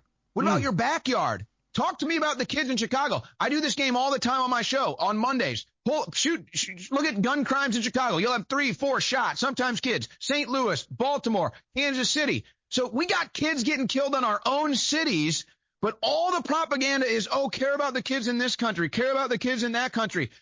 And we ignore the issues in our own country. Let's so talk let's bring about it to Trump Chicago. now. Do you remember Operation Fast and Furious? Yeah, they were running the guns, Obama running the guns.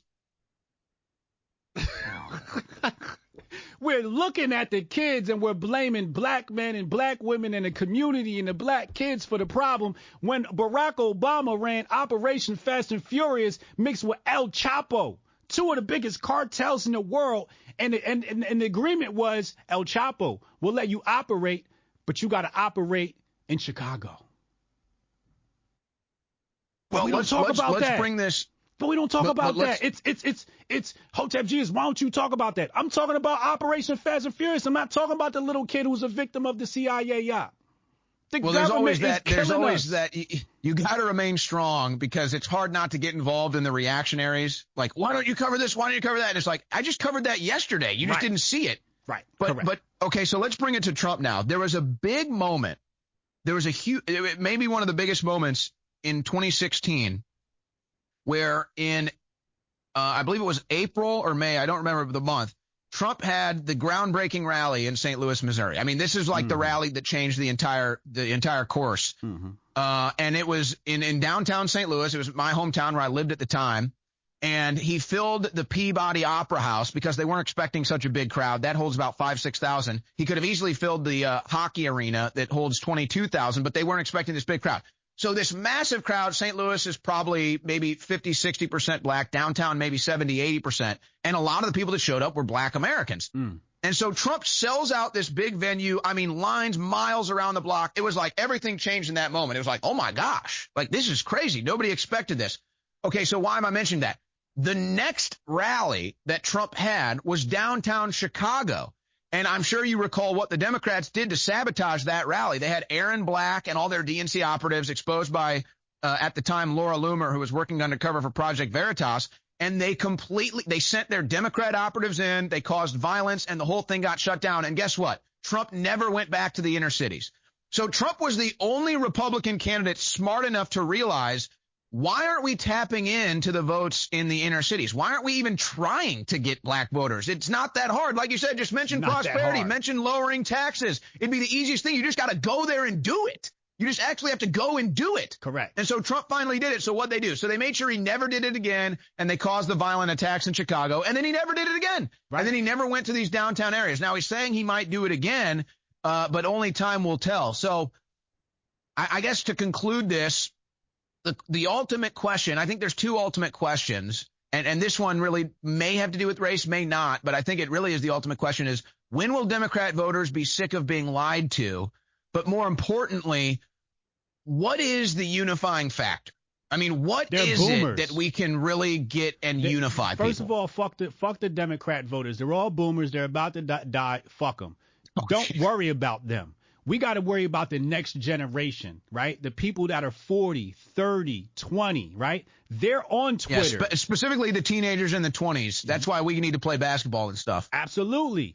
They're on Twitter. The boomers ain't on Twitter. So when we having these feuds and y'all is saying, yo, it's a race war and black people are hunting them, you are embedding in the young black youth early on why they should not fuck with the right, why they should not fuck with the Republicans. So what it makes sense is if you're smart enough to know it's the CIA, if I'm smart enough enough to know it's the FBI, that I'm not going to play into the games of race war that they created. I'm going to make sure I use my platform responsibly and speak words of love and unity, things that unite people. Not go, hey, you know, all the cops that killed black people was white. That's corny. When people did that during the Black uh, Lives Matter, I got popular amongst the right because I called that shit out. Like, yo, stop putting that shit on the timeline. That's the anomaly. That does not happen all the time. And now, and that's crazy for me to say because I done dealt with a whole lot of cop problems right here in Blue, New Jersey. I'm talking about racial profiling, but I don't talk about that shit because I'm a man and I don't, I don't act like a bitch. I talk about strength and power. So if we have the opportunity to have a platform, we got to use that platform responsibly and talk truth to power. And not sit up in and cry like babies and go, oh my God. So just like I told them, yo, stop being a bitch. The cop pulled you over. Uh, Khalid Muhammad told you you was behind enemy lines. So you need to act appropriately when you get pulled over by a cop, especially a white cop. I'm gonna tell the white man the same thing. You send your kid to a predominantly black neighborhood, teach that little motherfucker how to fight. When you black in a black neighborhood, everybody fight. That's part of the culture. So you think your kid getting singled out? No, we all fighting. And in order for him to get respect as a white kid, he got to throw his hands up. So Or he might have to learn how to play basketball. Oh, you got, and, and everybody knows in the black community, you throw your hands up, you automatically get respect no matter your skin color. But if you a bitch and you tuck and cower, you not getting no respect. It's and this is like sort of like jail mentality in the black community because everybody feels so squished together. It's like jail. That's why you have jail-like behavior in the hood. The schools designed like jail.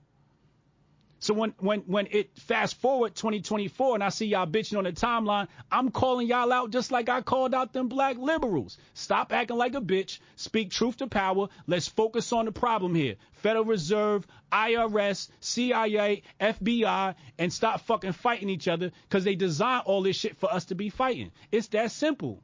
But now and that's every white man want to the, be a uh, victim. I never seen Yeah. a crop of weak white men. I had hope for the white man. I no longer got hope for the white man. I'm like, oh, they just white niggas. Y'all on the timeline whining and bitching and complaining about being attacked. Are you fucking shitting me? In your country? When I when I heard the when I heard the George the, the invite Washington to is come on rolling over in his grave. Andrew Jackson is rolling over in his grave. Andrew Jackson would have put his foot in somebody's ass if they fucked with him. He'd have smacked these new white people out here. Like, g- g- pull it the fuck together, white man. Yeah, we all I'm we all got to beat the propaganda. We all got to beat the propaganda. And but look, when you offered the the uh, opportunity to come on here and have this conversation, I jumped at it because you did. It, there there are ways for us to to build each other up and find the unifying factors so that we can all get a better result. I agree with that. And just so people understand, if you're tuning in, you're like. What does this guy keep saying basketball? I'm not like Hillary Clinton telling you I like hot sauce or, you know, Joe Biden telling you to eat some fried chicken or something. Um, but, but we've been long overdue to start collabing on outside of the political line stuff. And so you and I were kind of going back and forth about a basketball game. I, I think stuff like this needs to happen because this is what's Yes. going to draw in the youth vote. I mean, look, I, I don't I don't want to name names because I'm not trying to attack people, but look, you have you have numbskulls that get millions of followers on the internet just because they do like a trick shot on a trampoline or you know they they they they jump off of a, a cliff or something and they get millions of followers.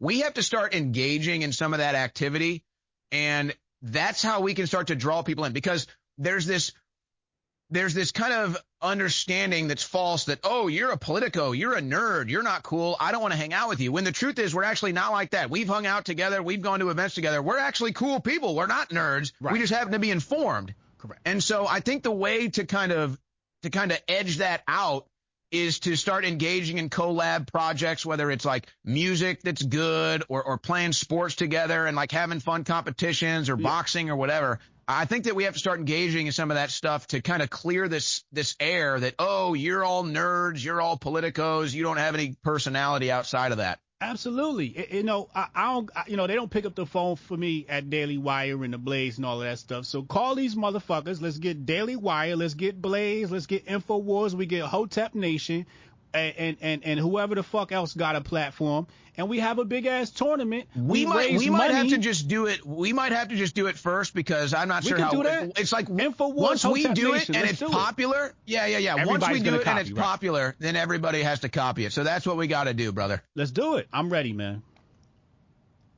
Tell Alex, well, tell it's Alex gonna be fun. the budget up because he actually I don't even know how much money Alex got after the fucking government done raped him. He Um, can't. We, no, I won't even comment on that. It's Yeah. you know, it is what it is. But it's not screwed him good. expensive to play basketball. I mean, it's not expensive at all. But I mean, we got to we got to um we got to fly people out. We got to you know uh put people in We'll find a creative way to do this. We'll Yeah. find a creative way to do this. Okay. Absolutely. Um, and we could raise money and donate it to a nonprofit or some shit, you know. Um, and but you know, live streaming. A lot of a lot of big things could come from this. I agree with you. I agree. Yep. Um, well, you the man, bro. You always been genuine and real to me. I appreciate you for coming on the, on the platform, bro.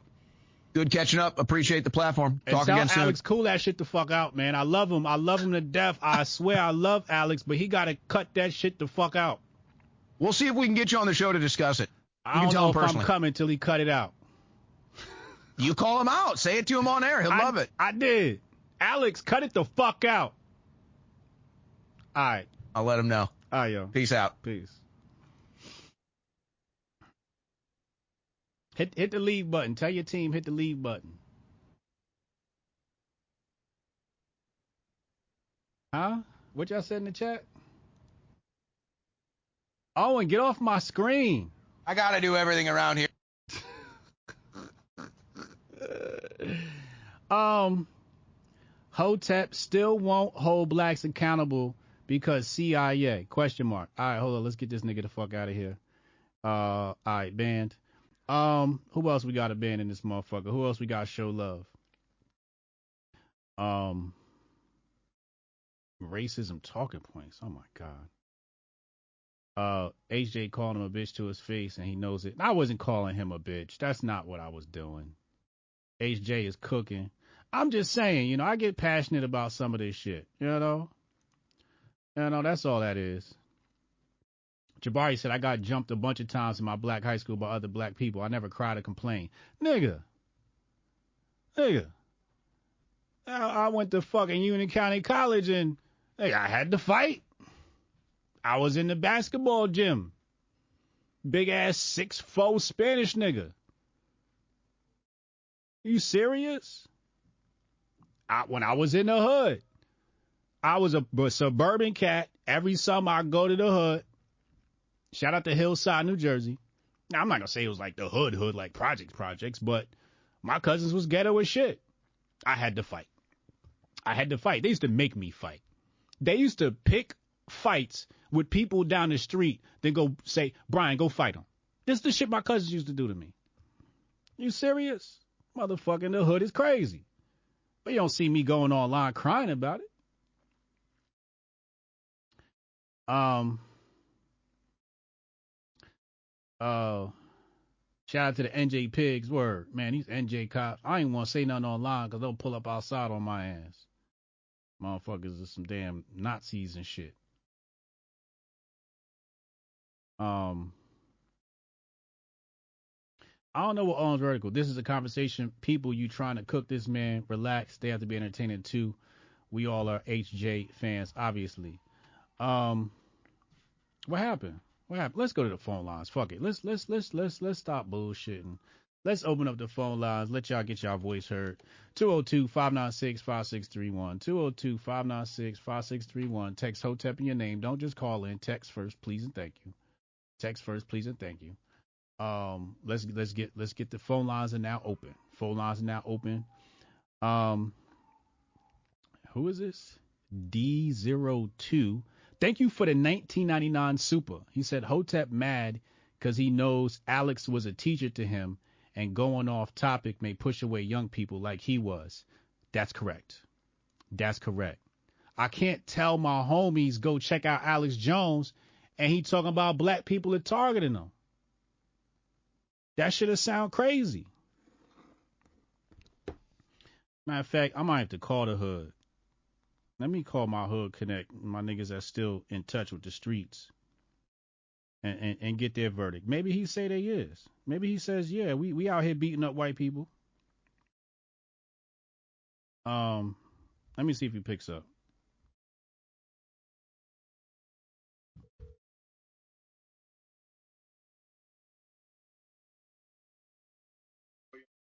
Yo, I'm live right now. I got a question for you. I need some insight into the hood and, and the and the culture and the youth. And I know you got that connection. You got you got about five minutes. Yeah, I just had to see Um, so Alex Jones is online and he says that um, black people are uh, hunting down white people. And you know, from your point of view, do you think that there is a spike or a rise of black people are hunting down white people in 2024? Hunting them where? Where are they at? I don't know, somewhere in America. Online, maybe. Online? But what about offline? They saying kids getting their ass whooped in school and all that. Well, I mean, I, I, I think that um, when you try to fortify yourself up against what you see on social media all the time, kind of get what your hand calls for. So if they're watching the most ratchet parts of us on Instagram and they're attracted to it, so they watch it and watch it and watch it to prepare themselves for a confrontation with it, and then they show up in front of it non-black, you ask for that. Mm. They who asked for it? Becky. How how did Becky ask for it? Because Becky went out and bought edge control gel and made baby hairs on her forehead. And she put on lashes and some tights, and she made a couple twerk reels. And now she wants to go outside and hang, hang out with Tantabuka Rahima. And you know, Tantabuka Rahima doesn't want Tyrone around Becky because white girls are nasty. This is a fact. Tyrone doesn't have a lot of experience with them, or he would know that their skin is really rough and dry, but he just wants to try it because he sees it on Instagram. And then Becky gets slid. That's how that goes. Do you think black people hate white people? Do I think black people hate white people? No, I think that black people are very naive when it comes to white people. We're naive when it comes to white people. Interesting. C- continue black people have this thing where they feel like if they are accepted, if they accept white people, then white people will accept them back in return. That's just not true. White people believe what they've been taught about black people. So black people should in return believe what they see from white people. Regardless of what you've been taught, respect what you see. I'll give you an example of what I mean. Okay you take an all white neighborhood in upper middle class New Jersey, right? Mm-hmm. 7:30 at night. You need a flashlight to walk from your backyard into your neighbor's backyard. You can't see anything. Right. This is white America, right? Yep. You take you take a middle class black family that lives in a regular middle class neighborhood in America they go on their porch or in the front of their building at 9:30 at night, they can open a book and read it. It's that well lit. Mm. You understand? They they let them sleep and they keep us up and outside because it gives them jobs to do policing us. Mm. They don't they don't do that to their own. Mm. Mm. Damn, that's kind of deep. Yeah, I mean, you want it to not be crime. Put them in the dark like you do your own. You understand? All of our neighborhoods pretty much look like Times Squares by design. Mm. Mm. That's true. That's true. That's true. Damn. Um. So, do you think that this naivety of blacks is now like we have this animus where we want to attack? Do you feel angry against white people, like you want to attack a white man more than a black man or anything like that? No, I think. Have you ever felt have- that?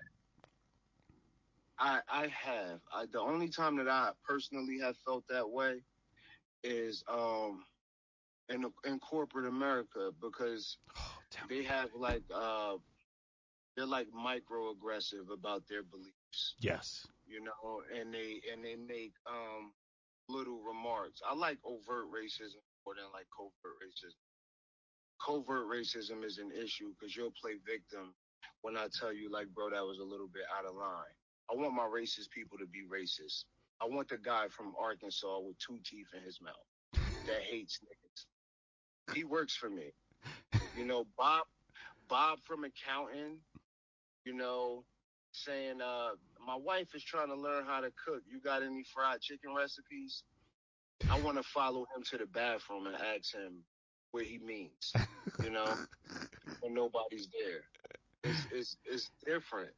But I think that, again, I, I would say that black people, especially black women, are very, very naive to how racist white people actually are. And our women have gotten into a space where they are fetishized and they are mistaking being a fetish of a white boy as a choice. You're not his choice. You're his fetish. Mm. He doesn't he doesn't like you.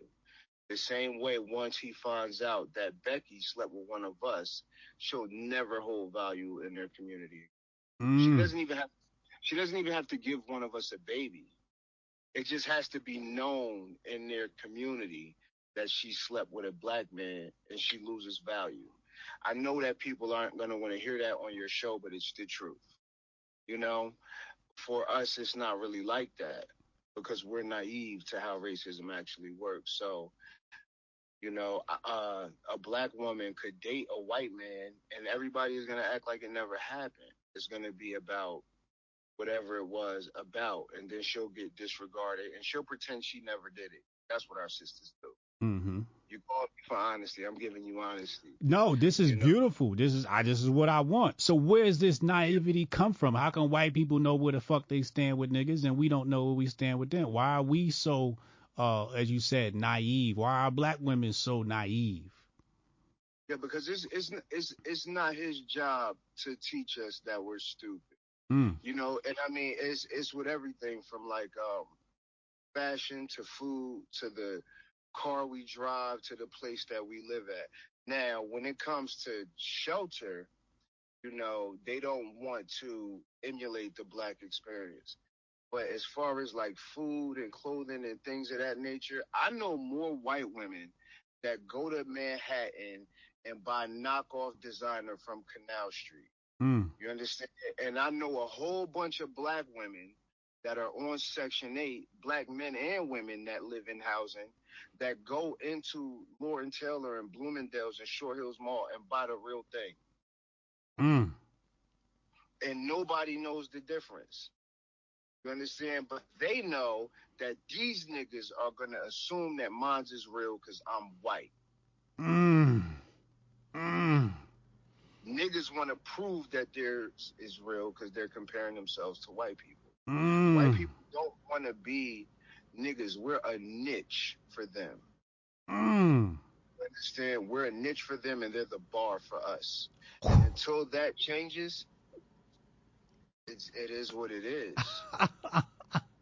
Ah. why are we so um naive and accepting whereas you know like like you know we we will accept our black women back and they won't accept their white women back why are we so naive to it? why are we open up the doors to the culture like the other day is a story about beyonce's song wasn't allowed on memphis radio because memphis radio said they do country and beyonce not country and so they gatekeeping right but we never gatekeep how our how culture the fuck is she not country and she from Texas? you you you don't get no country than being born and raised in Houston. Say it again. Say it again. I mean, I, I guess they missed that part. Maybe they think she's from Marcy. I don't know. So I, I, I, that's, a great wild. point. She's from Texas, Houston, Texas. Like you said, it don't get no more country music than fucking Texas. yeah, You got Nashville, Tennessee, and Texas. That's it. yeah. So, but why are we so fucking accepting of them and letting them in our doors? But and, and but they are like shut us out. I I think that it is based on fear. Mm. You understand? So it's like they walk into spaces knowing that they are supposed to be there, and they they own that outlook or that approach to life. You know, Mm-hmm. Black black people will get into the same corporate office and be like, "Oh, I'm happy that I'm here," and then what will end up happening is they'll actually be weaponized against their own people. I'll give you an example. You'll take um, a white guy and a white girl, right? On average, let's say in this country, I'm willing to bet a dime to a donut that domestic violence happens a lot less in white communities than black communities. Okay. Now, even though that statistic is probably true, what is also true is that we are groomed, raised, and brought up to not believe in police, black males. We are taught that police don't make anything better. But at the same time that the males are taught this, the females, based on what they see with their own two eyes and hear with their own two ears, realize at some point that they can weaponize police against black males. So now you have a guy who can have a woman that any white man, Spanish man, or Asian man would leave in a heartbeat, telling him, I'll call these people and they will do X, Y, and Z. All I got to say is this.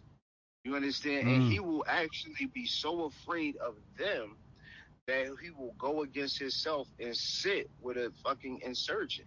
Mm. Mm. You know, and, and, and everybody loses, especially the child. Mm.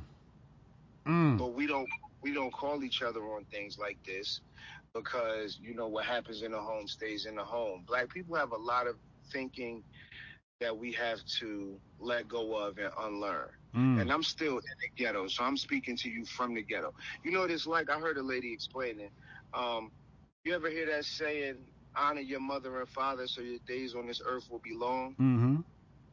lot of lot of old black moms and old black dads use that to make their children do what they wanted them to do, which may not necessarily been in the best interest of the child. Your mother drinks Colt 45 tall cans and shoot dice for a living. She ain't never had a job. But you gotta honor her so your days on earth will be long or you're subject to the wrath of God. And we raise our children with these fallacies. Mm. Mm. You understand? Mm. We we we tell Alex Jones that we harm each other way more than we harm anybody else. Another thing that we need to talk about, maybe Alex Jones could speak about this. Indians are more racist than white people. Mm. Mm. They're the they're the worst.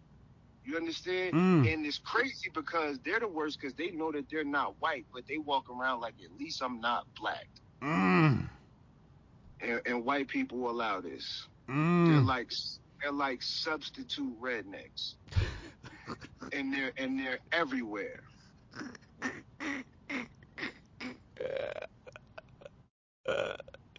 That's facts. That's facts. I was I was happier when it was just hillbillies.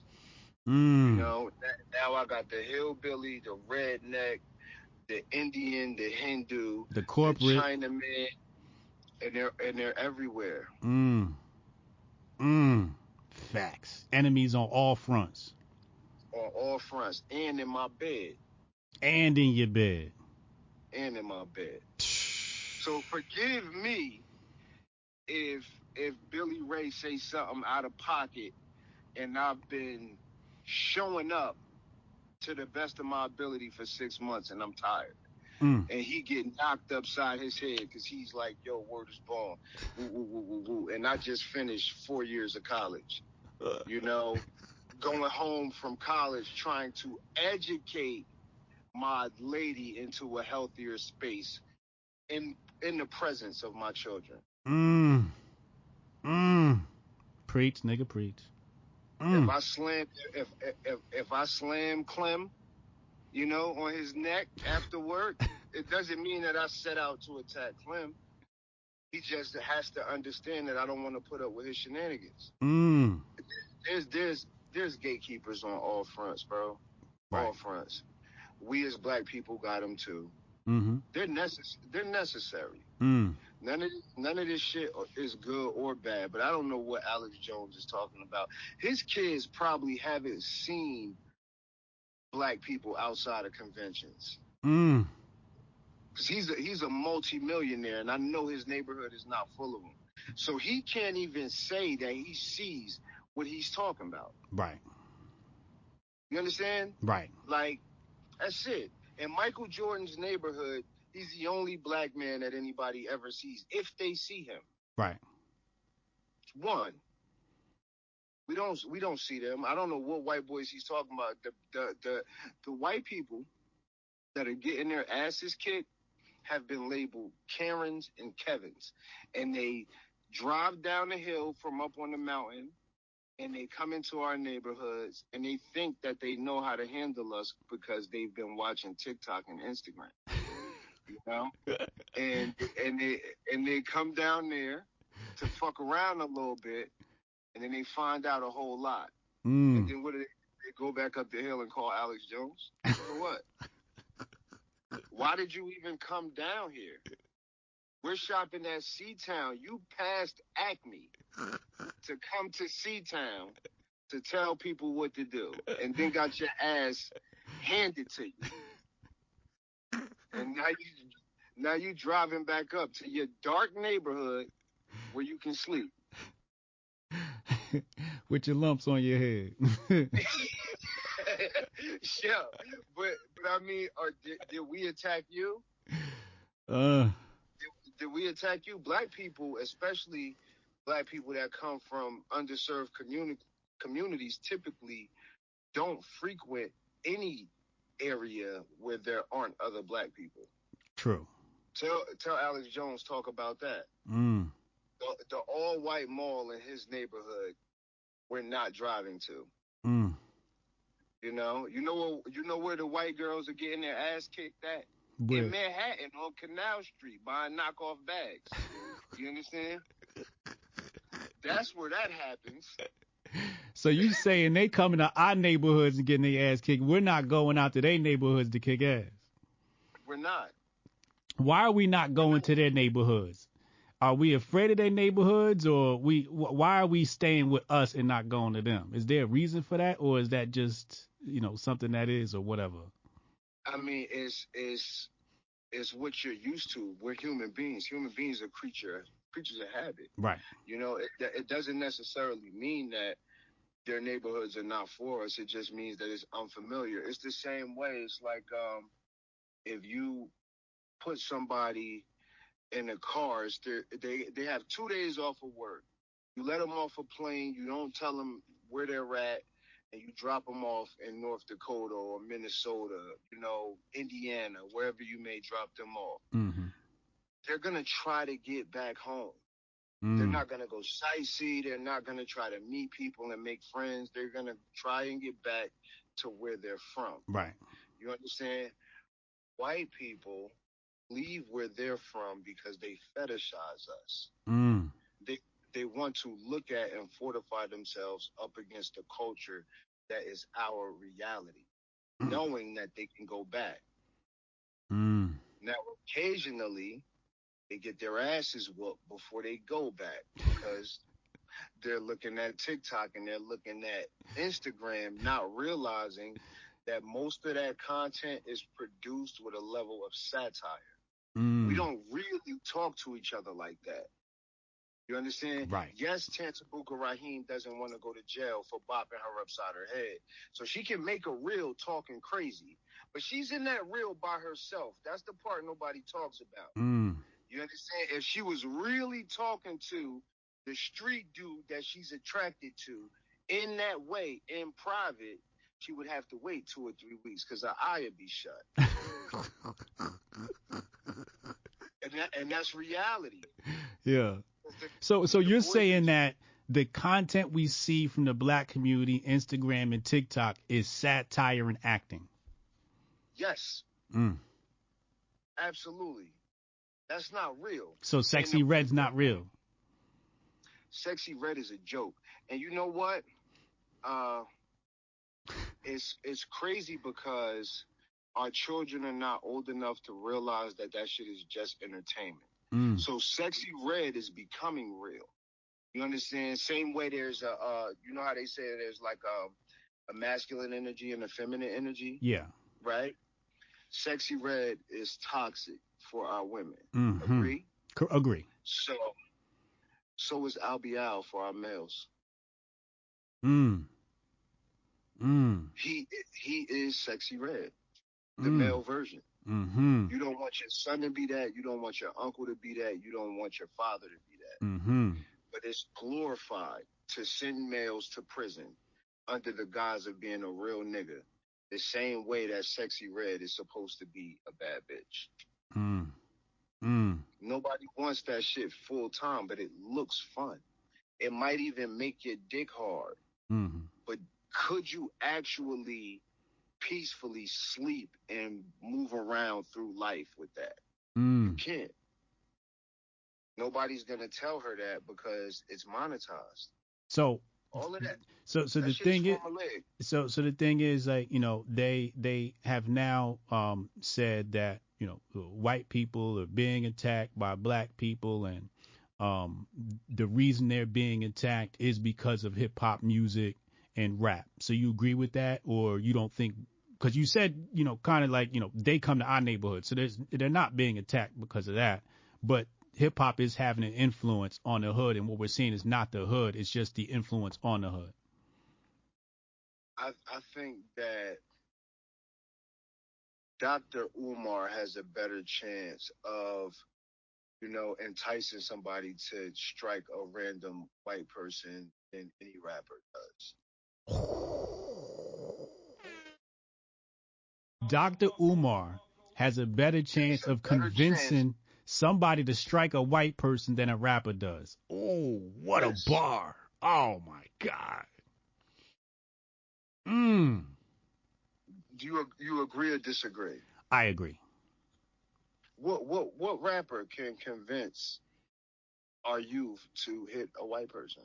I don't know. We had we we we had one we had one rapper in my lifetime that had the ability to move people in that way, Mm-hmm. and that was Tupac Shakur. Mm. And everybody got hyped up and rallied up behind Tupac, looking for instruction, and he died. Mm. So now you have all of these excited black males believing in revolution and thug life with no instructions. Mm. So there's an army of lost niggas. Mm. That's what's out here. That's but you think they listen? You think they listening to the fucking Lil Uzi? You think you think Lil Uzi Vert is telling somebody to revolutionize? What what what rappers do we got? Travis Scott. He got a bunch of a bunch of African babies. Kanye got a fucking uh, a white lady. She built like a blow up doll. Her figure's nice, but she's walking around in a plastic bag. You understand? you can't even get plastic bags in New Jersey. They banned them. You understand what I'm saying? Yeah. Who who who is telling people to do these things? What rapper? What part of hip hop is saying, you know, power to the people and fight back? It's not there. Mm. It's not it's not there. Mm. That's a lie. Mm. That's a lie. Alex Jones is lying to white people. And he just paid a bunch of money for running his dick suckers or his ass eaters and it be a lie. Cost him millions. You still lying? He don't want no money. He trying to come back to us broke. That's probably what he doing. He like, I'm gonna tell these lies, and you know what? At the end of the day, niggas will accept me. You know, maybe he trying to prove a point. You know, that, that would be that would make sense.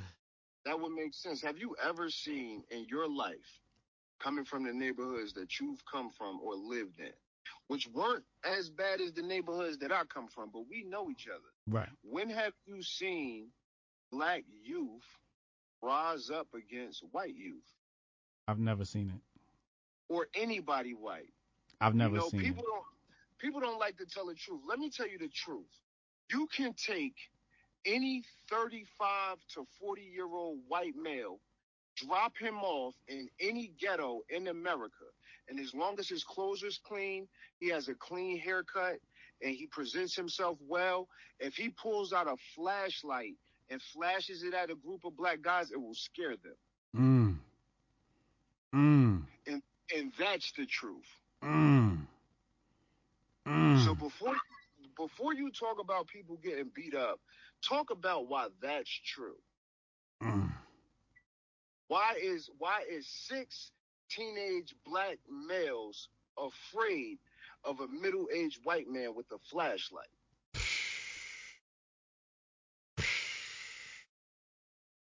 Mm. What if he come down there, the white man got on Jordans and some jeans? They're gonna think he's a detective. Mm. They're gonna think he's undercover. That's all it takes. And I've seen it. Mm. I've tried this and tested it. You get a clean white boy that's not a drug addict, have him approach a group of young black males in the ghetto. I'm talking about in the hood of hoods where there's no white people at. And that white man flashes a flashlight when he approaches them, they're gonna be afraid. Two of them might run. Facts. That's where we live at. Facts. Facts. So how are they getting beat up? They're getting beat up because they're trying to come in our clubs, come in our bars, come in the stores that we go to that the fucking Indians and the Chinese people own anyway. Mm. And they're trying to speak our language because they think they learned it or they got it from TikTok and Instagram. And they end up offending somebody and they get trashed. Mm. Now, what about they're saying it's happening in their schools? Their kids are being targeted. White boy goes to a black school and he says he's being targeted because of his skin color. Really? you, you, you, you, you, who believes that?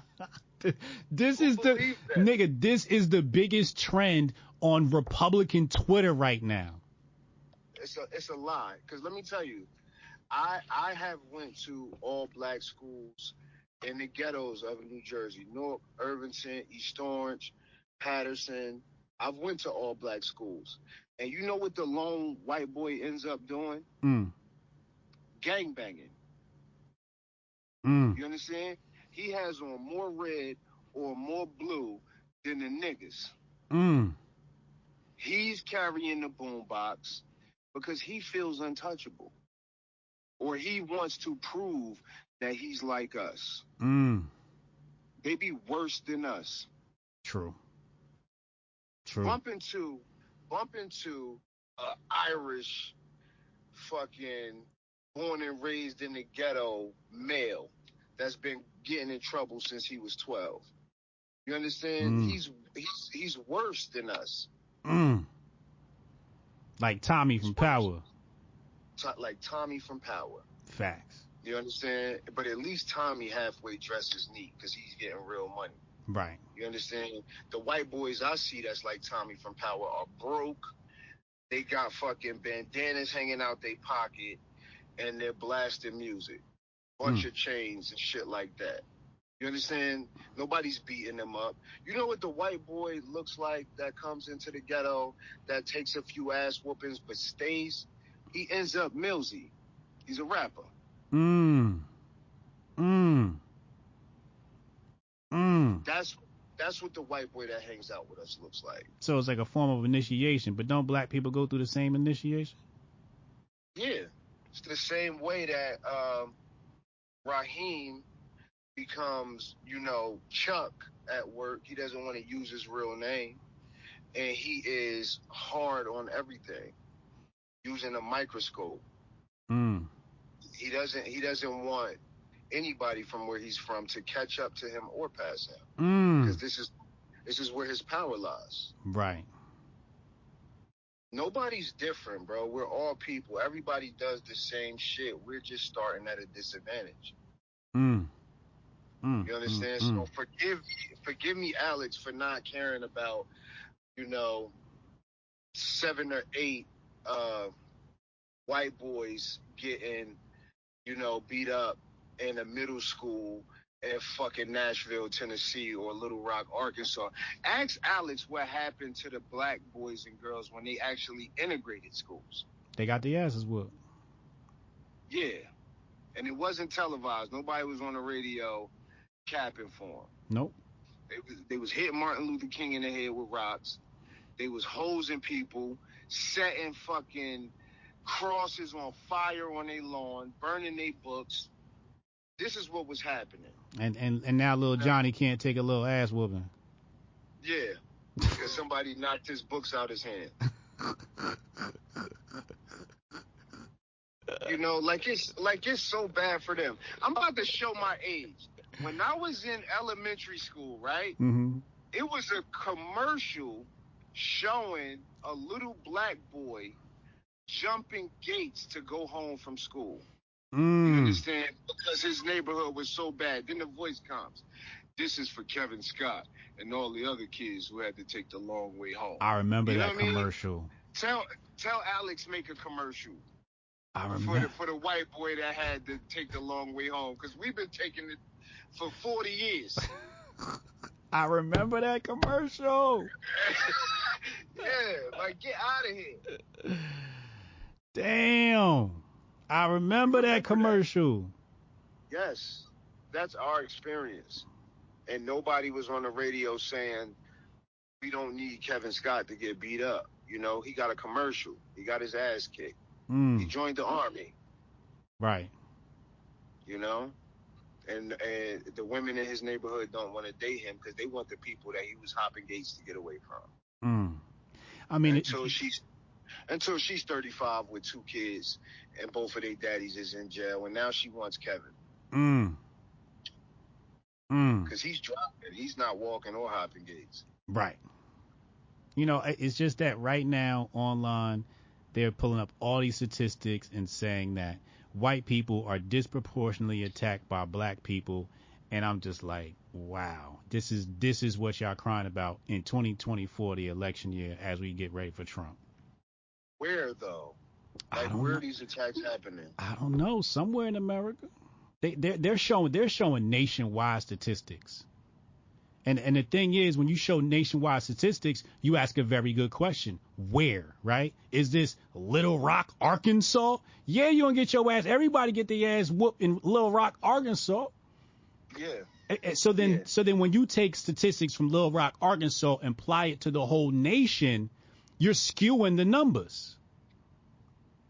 Yeah, and that's and that statistic. I, I would say that the statistic is invalid because it doesn't really show the why. So you'll Mm. say, uh, you'll say you'll take um, ten white boys. One will be from white boys and girls. We'll use both sexes. One will be from Parsippany. You'll have one from Bridgewater. You'll have one from Flemington. You'll have one from Cherry Hill, and they all go into Brooklyn in some random neighborhood, and they all get beat up or robbed. Mhm. Right? That's the that's the statistic Right. right? What the statistic doesn't show is that all 10 of them are drug addicts.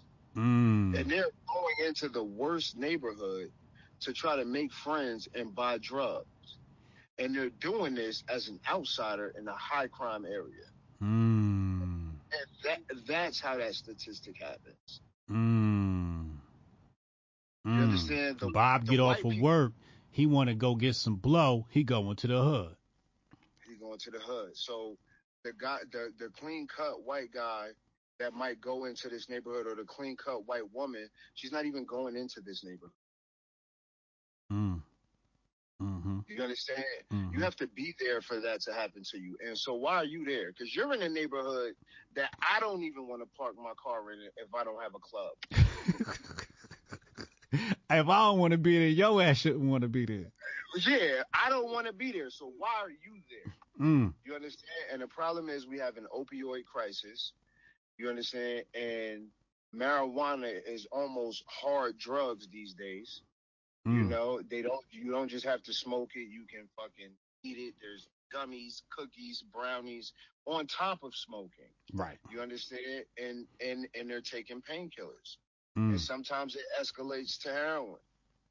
You understand? And Mhm. these are the white people that are in our neighborhoods, and they're in our neighborhoods for drugs, but they're in high crime neighborhoods, Mm. and a crime happens to them. You're a target, though. Mm. Of course, of course, a crime is going to happen to you. You're a target. You understand? If you if you drop, uh, if you have, uh, you know, uh, let's say, I don't know, a, a golden retriever, right? Mm. and you turn them loose into an area that is ruled by two different packs of wolves. Mm. Are So- the wolves bad? He in the wrong spot. the golden the golden retriever don't have no fucking business there, man. Correct. It's out group versus in group. Yes, Correct. y'all aren't being targeted. Y'all are you're out of place. In the wrong spot. You're out of place. What what is what is what is what is uh what is little Anthony from Cherry Hill, New Jersey doing in Canarsie? why, why is he there? Do you, do you have any last words? Uh, I'm finished taking some phone calls here. Do you have any last words or message you want to give to the white folks listening I think they're being targeted by white uh, by black kids? Do you have any message for Alex Jones and his constituents? Any anything or or or, or, or uh, any white people that believe that black people are targeting them? Any any last parting words? It will take courageous trust to fix the problem. Courageous trust amongst your own individual ethnic group and courageous trust in us. And you have to be honest, you know, don't just read the statistic, explain what type of people is being counted in this statistic. Mm. You know, are they drug addicts? Are they criminals? Where are they at? Because I can't really see any crime happening to just random white people outside of Walmart. Right. And last I checked, we don't own Walmart. Big facts. That's all I got. What what what what um platform are you on? YouTube, YouTube and Rumble. All right, I'm gonna check you out, man. Everybody have a good night. B, don't be a stranger, man. Hit me up. All right, say less. Yo, yo, uh, March 9th, we uh we out here. I'm gonna send you the ticket link. Bet. All right. I'm gonna have them come to the Grifties. Oops. There it is. My insight into the hood. There it is. We don't get Goldstein in here. It's Hotep Thursday. We're gonna be live tonight, 8 p.m. Did y'all hear it? That's just unadulterated truth right there.